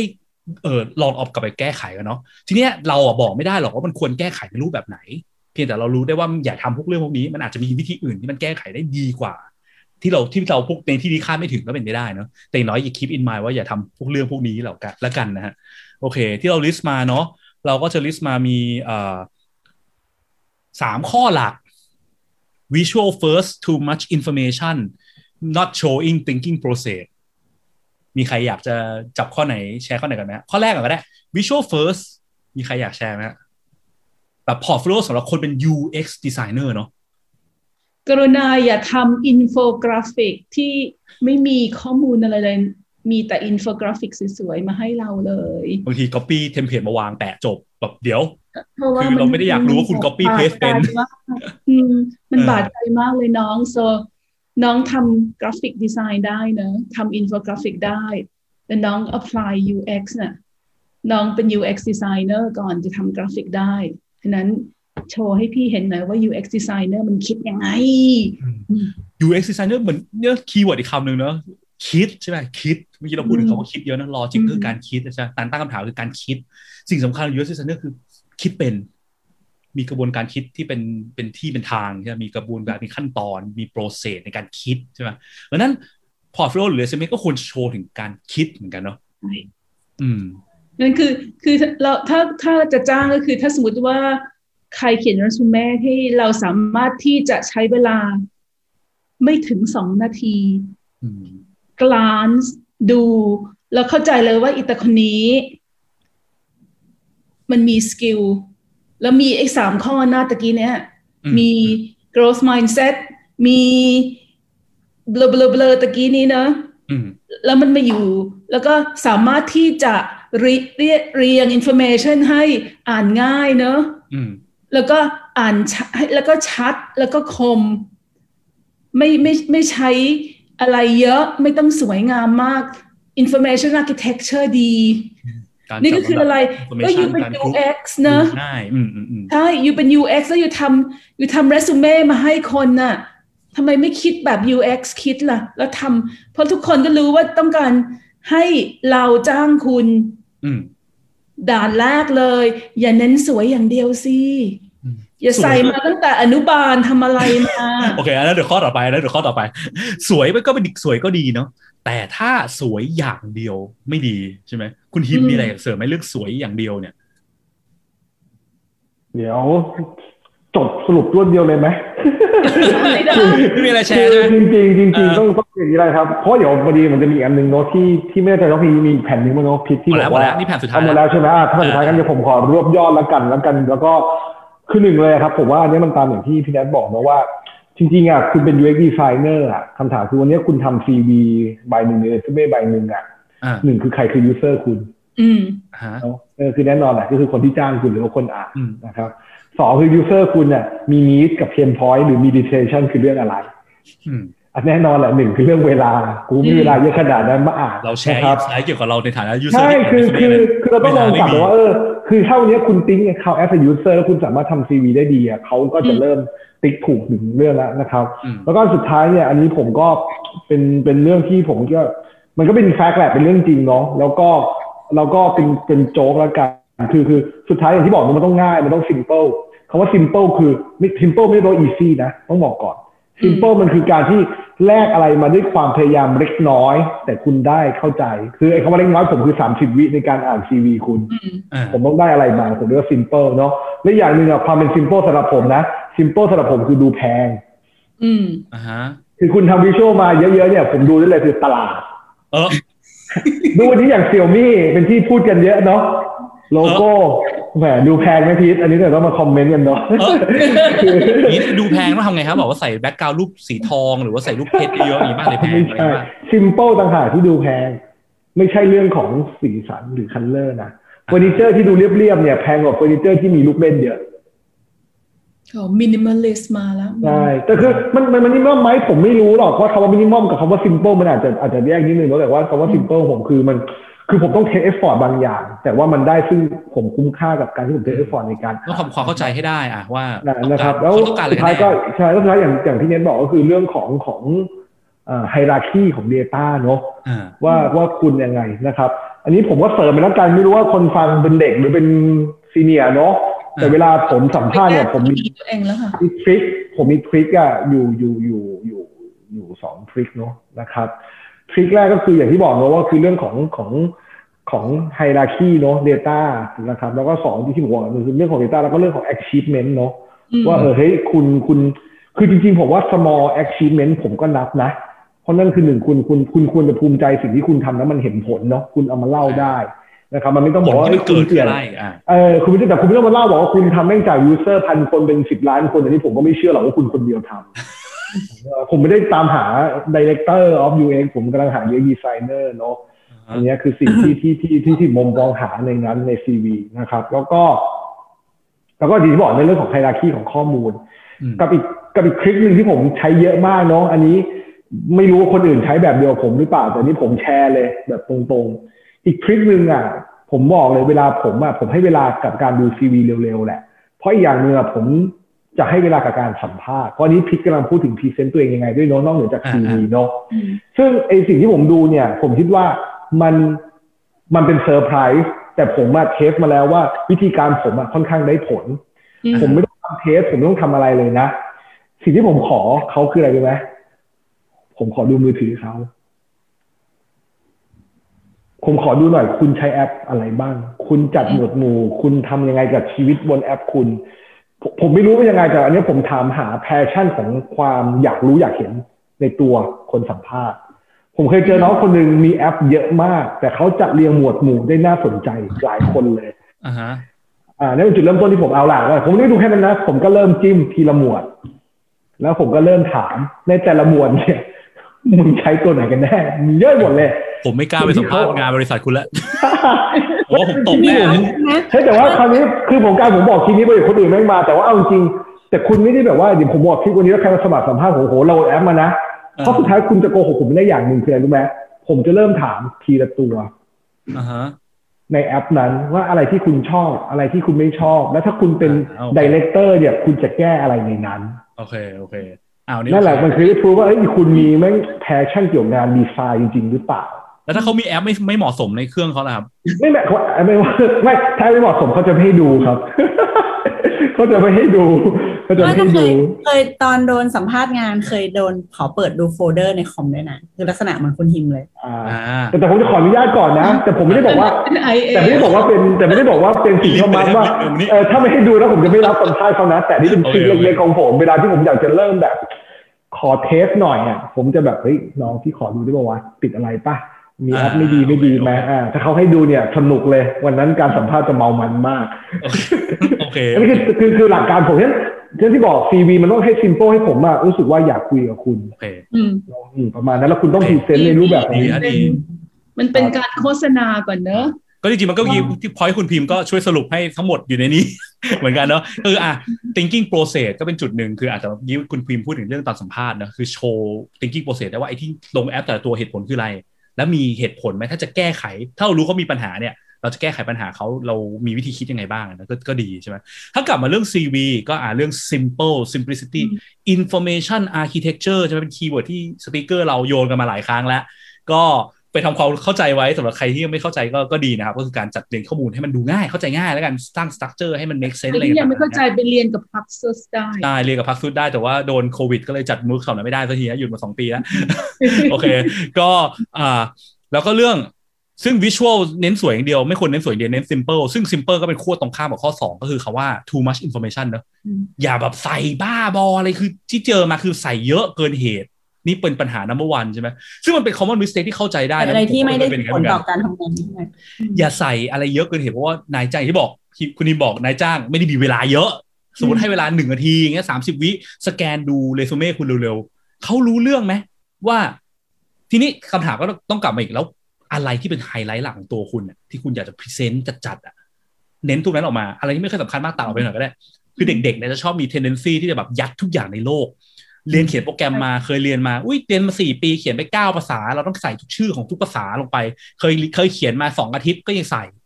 ที่พูดเนี่ยคือดกทำเองมาก่อน สมัยเด็กๆ ก็อย่าใส่เยอะนะครับ ให้มันจบภายในแผ่นสองแผ่นได้อะไรเงี้ยในเรซูเม่มันก็ดีจะให้เกิยิ่นงสองแผ่นใช่เอาตัวหลักๆ คุณฮิมเมื่อกี้คุณฮิมพูดเรื่อง achievement ใช่ป่ะไอ้ที่ทำไม่ได้สนใจว่าทำโปรเจกต์อะไรมาใส่ชื่อบริษัทไม่ได้สนใจสนใจว่าไอ้พาร์ทที่คุณทำจริง ๆเนี่ยคืออะไร achievement เล็ก ๆ ก็ได้ แต่ขอให้มันมีชัดเจนอืมว่าเราทำเนี่ยสิ่งที่เราทำคืออะไรจคุณริงๆมีส่กระบวนการตัวผมนี้เนี่ยคุณมีกระบวนการตั้งแต่คุณผมอะคุณผมอะไม่ได้มองแค่ achievement นะ ผมมอง failure ด้วยอืมทำแล้ว fail ก็ไม่เป็นไรนะ แต่สิ่งที่ผมสนใจมากกว่าคือ fail Learning คุณเรียนรู้อะไรจากมันใช่ใช่ถ้าเรียนคุณคุณแซงถึงความเรียนรู้จากมันคุณทำแล้วครับทำบริษัทเขาเจ๊งมาเนี่ยแล้วคุณบอกว่าสิ่งที่คุณเรียนรู้ว่าข้อผิดพลาดมันคืออะไรคุณ analyze ได้ไงมันก็สื่อถึงความที่คุณเป็นมี growth mindset ด้วย มันเป็น storytelling เนอะก็คือมันอืมเราให้ทีหยอดทีละนิดทีละนิดเนอะว่า จากจากจุด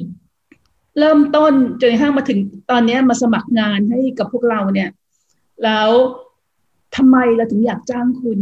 อ่าฮะอ่าไม่ใช่มันคือ storytelling อะคือไม่ใช่โยนทุกอย่างมาว่าอนุบาลหนึ่งฉันเล่นบัลเล่ต์ ได้ดาวบ้าบออะไรมาเยอะแยะ แล้วก็เรียนขี่ม้าแล้วทุกอย่างมันแบบเขาแล้วก็เออแล้วก็เรียนเปียโนทางฉัน flexible มากฉันทำอะไรได้เยอะมากเลยโอ้ยไม่ต้องถึงขนาดนั้นเนอะคือมันก็เลยจะมีความเหนื่อยเนื้อสมมติบางคนเนี่ยทำงานหลายสายไม่แน่ใจเฮ้ยทุกนี้หางานยากอะอยากสมัครเป็นเว็บมาสเตอร์ก็สมัครสมัครเป็น UX ก็สมัครอาจสมัครเป็นโปรแกรมเมอร์ก็ได้อะทีนี้บางทีมันอาจจะต้องใส่ effort ในการ customize CV แต่ละที่สมัครแต่ละงานแต่ละแบบอะให้มันแตกต่างกันเนอะ เช่นสมมติสมัคร UX เราอาจจะดึงงานที่มันเกี่ยวข้องกับการดีไซน์การทำให้ทุกอย่าง simple การทำ research ขึ้นมา ถ้าไปสมัครงานโปรแกรมเมอร์อาจจะเอาที่มันเกี่ยวกับโปรแกรมเมอร์อะไรที่มันเกี่ยวข้องนิดนึงอะ customize อย่าเยอะ และเอาตัวหลักๆ ที่คิดว่าคนที่เขาอยู่สายเนี่ยเขาอยากเห็นนะเอาขึ้นมาเนอะอย่าใส่ทุกโปรเจกต์ในชีวิตอืมอย่าใส่ทุก skill ในทุกอย่างในชีวิต ไม่ได้จำเป็นขนาดนั้นอะไรเงี้ยเนาะเออมูลแต่บไทอกยว่าคนที่เป็น senior designer นะหรือเป็น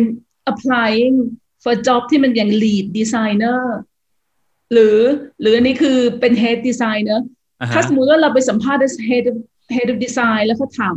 ทำไมไม่มีพอร์ตมาด้วยคะอ่าฮะเราก็จะนั่งยิ้มอย่างอย่างนั้นบอกว่าออกขอโทษนะคะ ไม่ได้ไม่ได้แตะงานดีไซน์ด้วยมือของตัวเองมาพักหนึงแล้วค่ะเออพอร์ตมันก็เป็นคือเขาว่าดีไซน์อะมันมันมี UI ดีไซน์เนี่ยควรมีพอร์ตใช่ไหมแต่ UX ดีไซน์เนี่ยมันก็อืมเนอะ คือพอร์ตมันไม่ใช่ไงคือ อันนี้ก็คือเรียนแล้วก็รู้ด้วยว่าคนที่เราจะไปคุยด้วยเนี่ยเขาเขารู้จักเราไหมเขาเข้าใจศาสตร์เราขนาดไหน แล้วก็เราเราไปเรากำลังไป communicate ตัวเองนะความเป็นก็คือ match.com นั่นแหละอืมเรากำลังจะเรากำลังจะไปหาคู่ที่เป็นเจ้านายอะอืมเพราะฉะนั้นก็ต้องเตรียมตัวแล้วก็ทำ research แล้วทำความเข้าใจแล้วก็ รู้ว่าเขาต้องการอะไรแล้วไปแค่นั้น อย่าเอาไปเยอะ อ่าอ่า แล้วก็ก็พวกไอ้อีก common mistake ที่มักจะเห็นนะคือ wireframe อะผมเจอบ่อยๆสุส่งแบบบางทีบางคนเนี่ยมีพอร์ตมาเมื่อกี้พี่เมย์ได้บอกว่าอ่าบางคนอาจจะไม่ได้มีพอร์ตในขนาดนั้นมันก็มันก็โอเค แต่บางคนถ้ามีพอร์ตมาอย่างเงี้ยพอร์ต UX designer อย่าแปะ wireframe แบบทุกหน้า เออ แบบว่า wireframe มาถึงแบบทั้งทั้งทุกหน้าของทั้งแอปเนี้ยแปะมาถึงสามสิบสี่สิบแปดหน้าอย่างเงี้ยเรียงแล้วแต่ละอันไซส์ใหญ่ขนาดประมาณแบบห้าเซนติเมตรเงี้ย อันนั้นอะลองคิดถึงมุมมองคนดูอะ แบบอืมมองยังไม่เห็นเลยหน้าจอมีอะไรแค่แปะแปะมา มันกำลังเหมือนกับคุณกำลังบอกอะไรเขาบอกว่าคุณใช้โปรแกรม wireframe เป็นนะเออคือผมก็ไม่ได้แคร์นะคุณใช้โปรแกรม wireframe เป็นอะแต่สิ่งที่มันควรจะให้ดีกว่านั้น คือควรจะเป็นไง มีแค่หน้าสองหน้าก็ได้ แต่เล่าเหตุผลที่มาที่ไป story tell ที่พี่เน็ตบอกใช่ปะ ที่โปรเจกต์มันออกมานี้เป็นแบบเนี้ยมันเกิดเจจากนน้อยมันคืออะไร แล้วแก้ปัญหามันได้ยังไงอะไรจบจบๆง่ายๆกเลระบวนยการ process ในการเออคิดของคุณอะนะว่ามันออกมาเป็นอย่างเงี้ยทำไมปุ่มมันถึงนี้ทำไมปุ่มถึงไม่ไม่ไม่มีปุ่มแบบนั้นทำไมปุ่มถึงเฉดเป็นแบบนี้ เพราะอะไรอะไรเงี้ย นิดเดียวเล่าแค่เสี้ยวเดียวก็ดีกว่าการแปะ wireframe ทุกหน้า ไม่ได้อยากเห็นปริมาณเยอะอยากเน้น quality over quantity อะเนาะใช่เออสมัยเปิ้ลเด็กเวลาเรียนอืมครูจะบอกว่าให้ keep it short and simple อ่าทำ concise น้อยๆแต่ concise แต่ให้ได้มากๆ คือแบบ เซนมาสเตอคุณร์ยิมบอกอะคือมันต้องผ่านการกลันกรองจัดลำดับคิดอะไรมาละ ให้มันออกมาอืมอ่านอืมนิดเดียวเข้าใจแต่ว่าสื่อได้สื่อได้เยอะอะไรเงี้ยเดี๋ยวเดี๋ยวขอปิดด้วยตรงนี้นะ ก็คือ เออเราที่จริงสองปีมาเนี่ย interview คนเยอะมากเลย แล้วมีน้องคนหนึ่งส่งพอร์ต มีทั้งพอร์ตลิงก์นะ แล้วก็มีแล้วก็แล้วก็มีเป็นตัวตนมาด้วยเป็นพอร์ตเป็นอันเบลเลอร์เลยมาด้วยเนอะอืมแล้วพอเขาจะ เปิดลิงก์ให้เราดูอะเราก็เห็นแล้วล่ะมันมีสามสิบหน้าเราไม่ดูหรอกอ่าฮะก็เลยชวนเขาคุยเรื่องอื่น ก็คุยถึงความคิดถึงอะไรที่ที่เราอยากอยากจะฟังเนอะแล้วแล้วแล้วก็สุดท้ายนะ ก็ขอบคุณค่ะ มีเวลาให้สัมภาษณ์แค่ยี่สิบสามสิบนาทีใช่ไหมแล้วน้องมันมีมีมีคำถามอะไรไหมคะเขาบอกว่าหนูอุตส่าห์ทำพอร์ตมาพี่ไม่ดูงานหนูเลยเหรอ น้องอ่าน้องมันอินเพนก็ต้องอธิบายให้ฟังว่าไม่ดู เพราะว่าที่เราที่เราสนใจคือวิธีแก้ปัญหาคือความคิดของคุณ เราเรารู้ว่าคุณทำคุณใช้โปรแกรมเป็น แล้วคุณสามารถจะดีไซน์ได้นะเพราะน้องมันไม่ใช่จูเนียร์ดีไซเนอร์ไม่ใช่มิดเวทด้วย มาในฐานะ lead design อืม lead designer เราอยากรู้วิธีความคิด วิธีแก้ปัญหาของคุณมากกว่าพอร์ตของคุณอืม น้องมันงอนไปเลย ตุ๊บป่อง ตุ๊บป่องไปเลย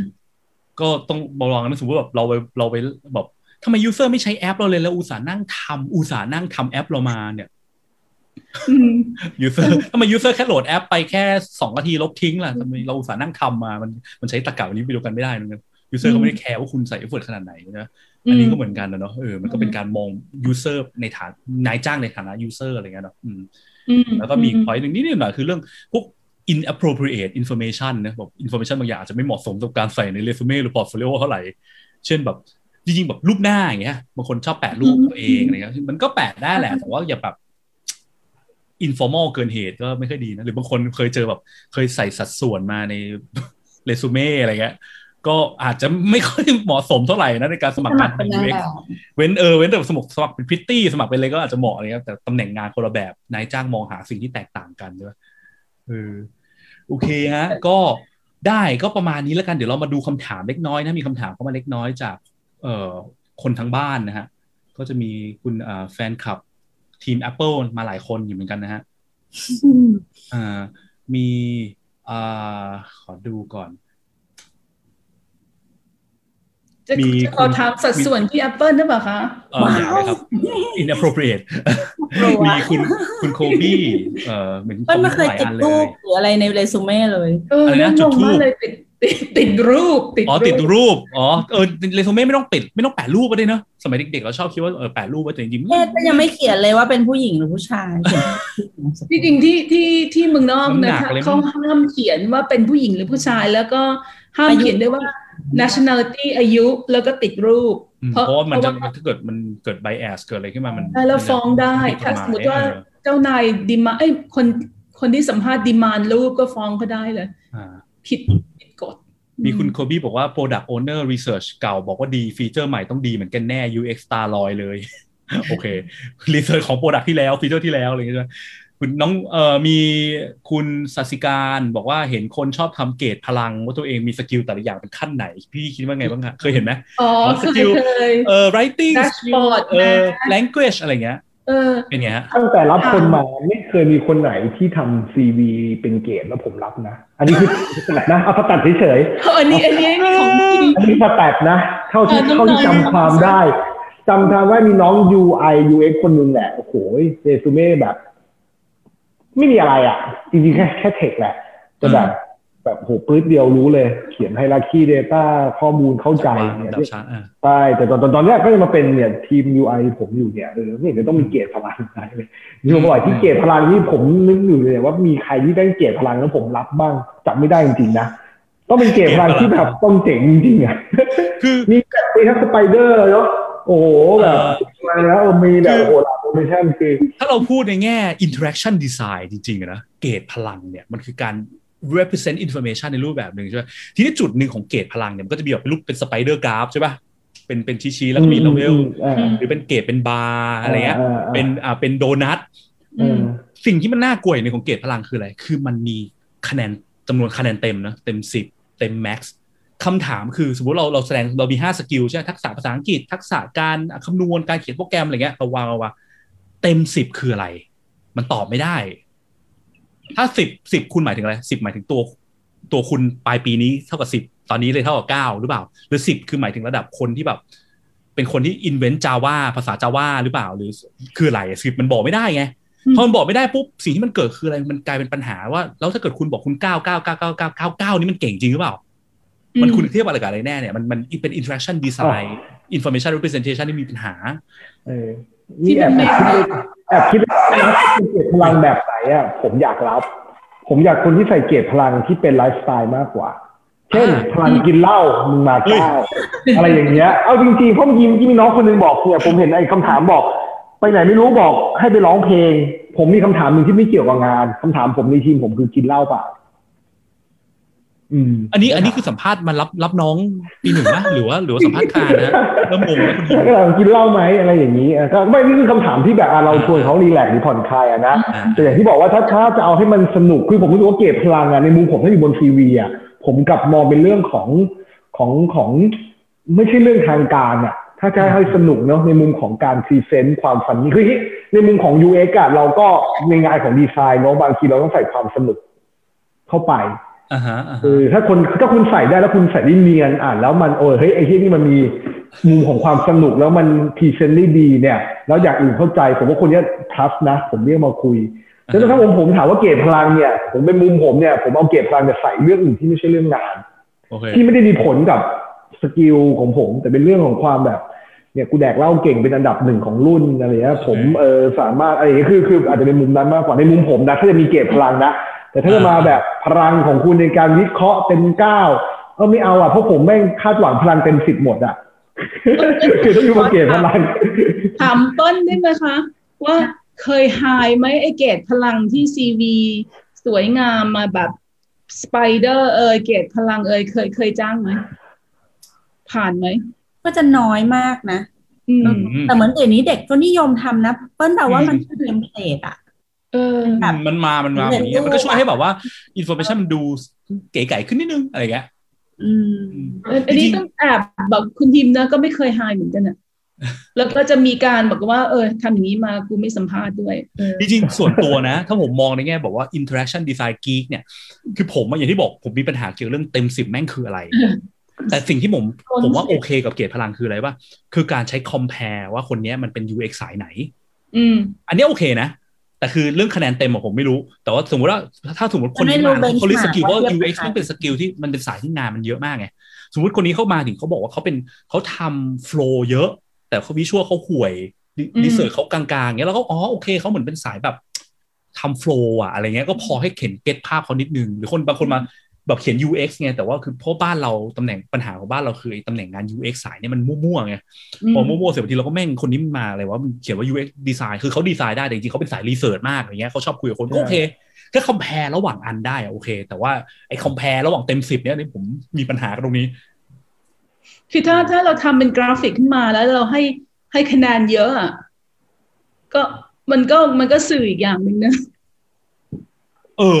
อืม แบบบางคนอะ ยังเรียนไม่จบเลยอะส่งเรซูเม่มาปีสามอะ คะแนนเก้าเก้าเก้าเก้าแปดเงี้ย แบบอืมสิบคืออะไรวะ เริ่มเริ่มเริ่มแบบนี่เก้าเลยเหรออะไรเงี้ยแบบส่วนเหมือนกัน represent สิ่งที่เขาทำ achievement หรืออะไรเงี้ย มันควรจะมากกว่ามาบอกว่า ฉันเก่งอันนี้ใช่ไหมศูนย์ถึงสิบอ่าเออมันมันเป็นตัวที่คอมมูนิเคตมากกว่าไอ้กราฟ ก็อาจจะเป็นไปได้ สมมติเขียน top 3 my top 3 skill อย่างเงี้ยฮะแล้วเขียนไปเลย3อัน ไม่ใช่แบบ my skill แล้วคิด list ไป25อันนี่ก็เยอะเกินใช่ไหมสมมติ top 3 top 5 maximum อย่างเงี้ยก็ถือเป็นการ prioritize information ที่ดีอย่างหนึ่งเหมือนกันผมว่าไม่ไม่โอเคเป็นหมายความว่า ถ้าเกิดเขาทำ project หนึ่งสองสามแล้วเขามี achievement อ๋อนี่อโอย่างเคนี้มันมันเป็นตัวที่บ่งบอกไอ้ skill นั้นอยู่แล้วอะว่าอืมเขาเซียนในเรื่องนี้ project นี้มากน้อยแค่ไหน คือคือมันไม่มีความจำเป็นที่จะต้องมา repeat ที่เป็นกราฟอีกทีหนึ่งเพราะว่าพี่ก็โอเคสามารถเดาได้แล้วว่าน้องเจ๋งแค่ไหนจากการทำ project นี้อะไรอย่างเงี้ยมีคำถามอีกคำถามหนึงจากคุณสัสิการบอกว่าอะไรคือสิ่งที่พี่ๆมองหาเป็นสิ่งแรกในเรซูเม่สิ่งแรกสมมติมองสิ่งแรกคือมองอะไร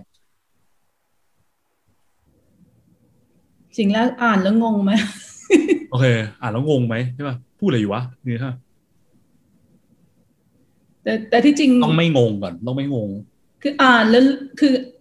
ไงก็ตามมันก็จบอยู่ตรงที่คุณทิมพูดอ่านแล้วมันง่ายอะคืออ่านปุ๊บแล้วรู้เลยเออคนนี้ฉันอยากจะคุยด้วยอืมอืม simple สบายตาอ่านง่ายอืม simple spy ตามคือน่าจะเป็นสิ่งแรกเพราะปกติเราก็ส we don't read we scan ใช่ไหมแต่นั้น we ไม่เออ we ไม่ don't อ่าน read we scan ก่อนใช่สิ่งแรกคือการสแกนก่อนอืมสแกนเห็นปุ๊บรู้รู้หมแปวลดหมู่ว่าชัดสะเจนกดได้ไหมผิดไหมเออเรื่องสะกดนี่เออผมว่าเป็นพอยที่ดีนะอืม ผมมองดูจุดนี้เยอะมากเหมือนกันนะเรื่องสะกดเนี่ยอืมแบบพอสะกดผิดหลายที่อะมันกลายเป็นมันสื่อว่าเป็นคนที่ไม่ค่อยละเอียดเนาะอือืมมดังนั้นสู้เขียนน้อยแต่สะกดถูกหมดยังดีกว่าเขียนเยอะแล้วสะกดผิดแบบรัวแบบโอ้ยแบบเพียบเลยบางคนผิดยันชื่อไฟล์อะตั้งแต่ตั้งชื่อเรซูเม่สะกดเขาว่าเรซูเม่ผิดเงี้ยก็เคยเจอเหมือนกัน อืมใช่ มันมันมันก็ชัดเจนเกินเนาะถ้าถ้าไม่ถนัดภาษาอังกฤษน่ะอย่าใช้ ใช้ภาษาไทยก็ได้เนาะใช่ไม่จำเป็นอืมแต่อย่างพี่นี่พี่นี่สะกดผิด ตลอดเลยเพราะว่า เพราะว่ามองไม่เห็นตอนพิมพ์ เออแก่แล้วไม่ไม่ใช่ไม่ใช่ มือมือเนี่ยนิ้ว นิ้วกับคีย์บอร์ดของของโทรศัพท์อะอ่า มันกด อันนี้จะเป็นกดผิดใช่ไหมเออ ใกล้เคียงกันแต่นี่คืออืม แต่อย่างอย่างเรซูเม่แล้วถ้าสะกดผิดอะ มันอันตรายมากเลยอะอืมอืมโอเคมันมีคุณกรุณา spell คุณ check ตั้มว่าบอกว่าทำทำไมเราสัมภาษณ์งานเจอให้ร้องเพลงคะ อันนี้ไม่น่าใช่คำถามเราเนาะสเจอให้ร้องเพลงเพลงอะไรคะ โอเค มี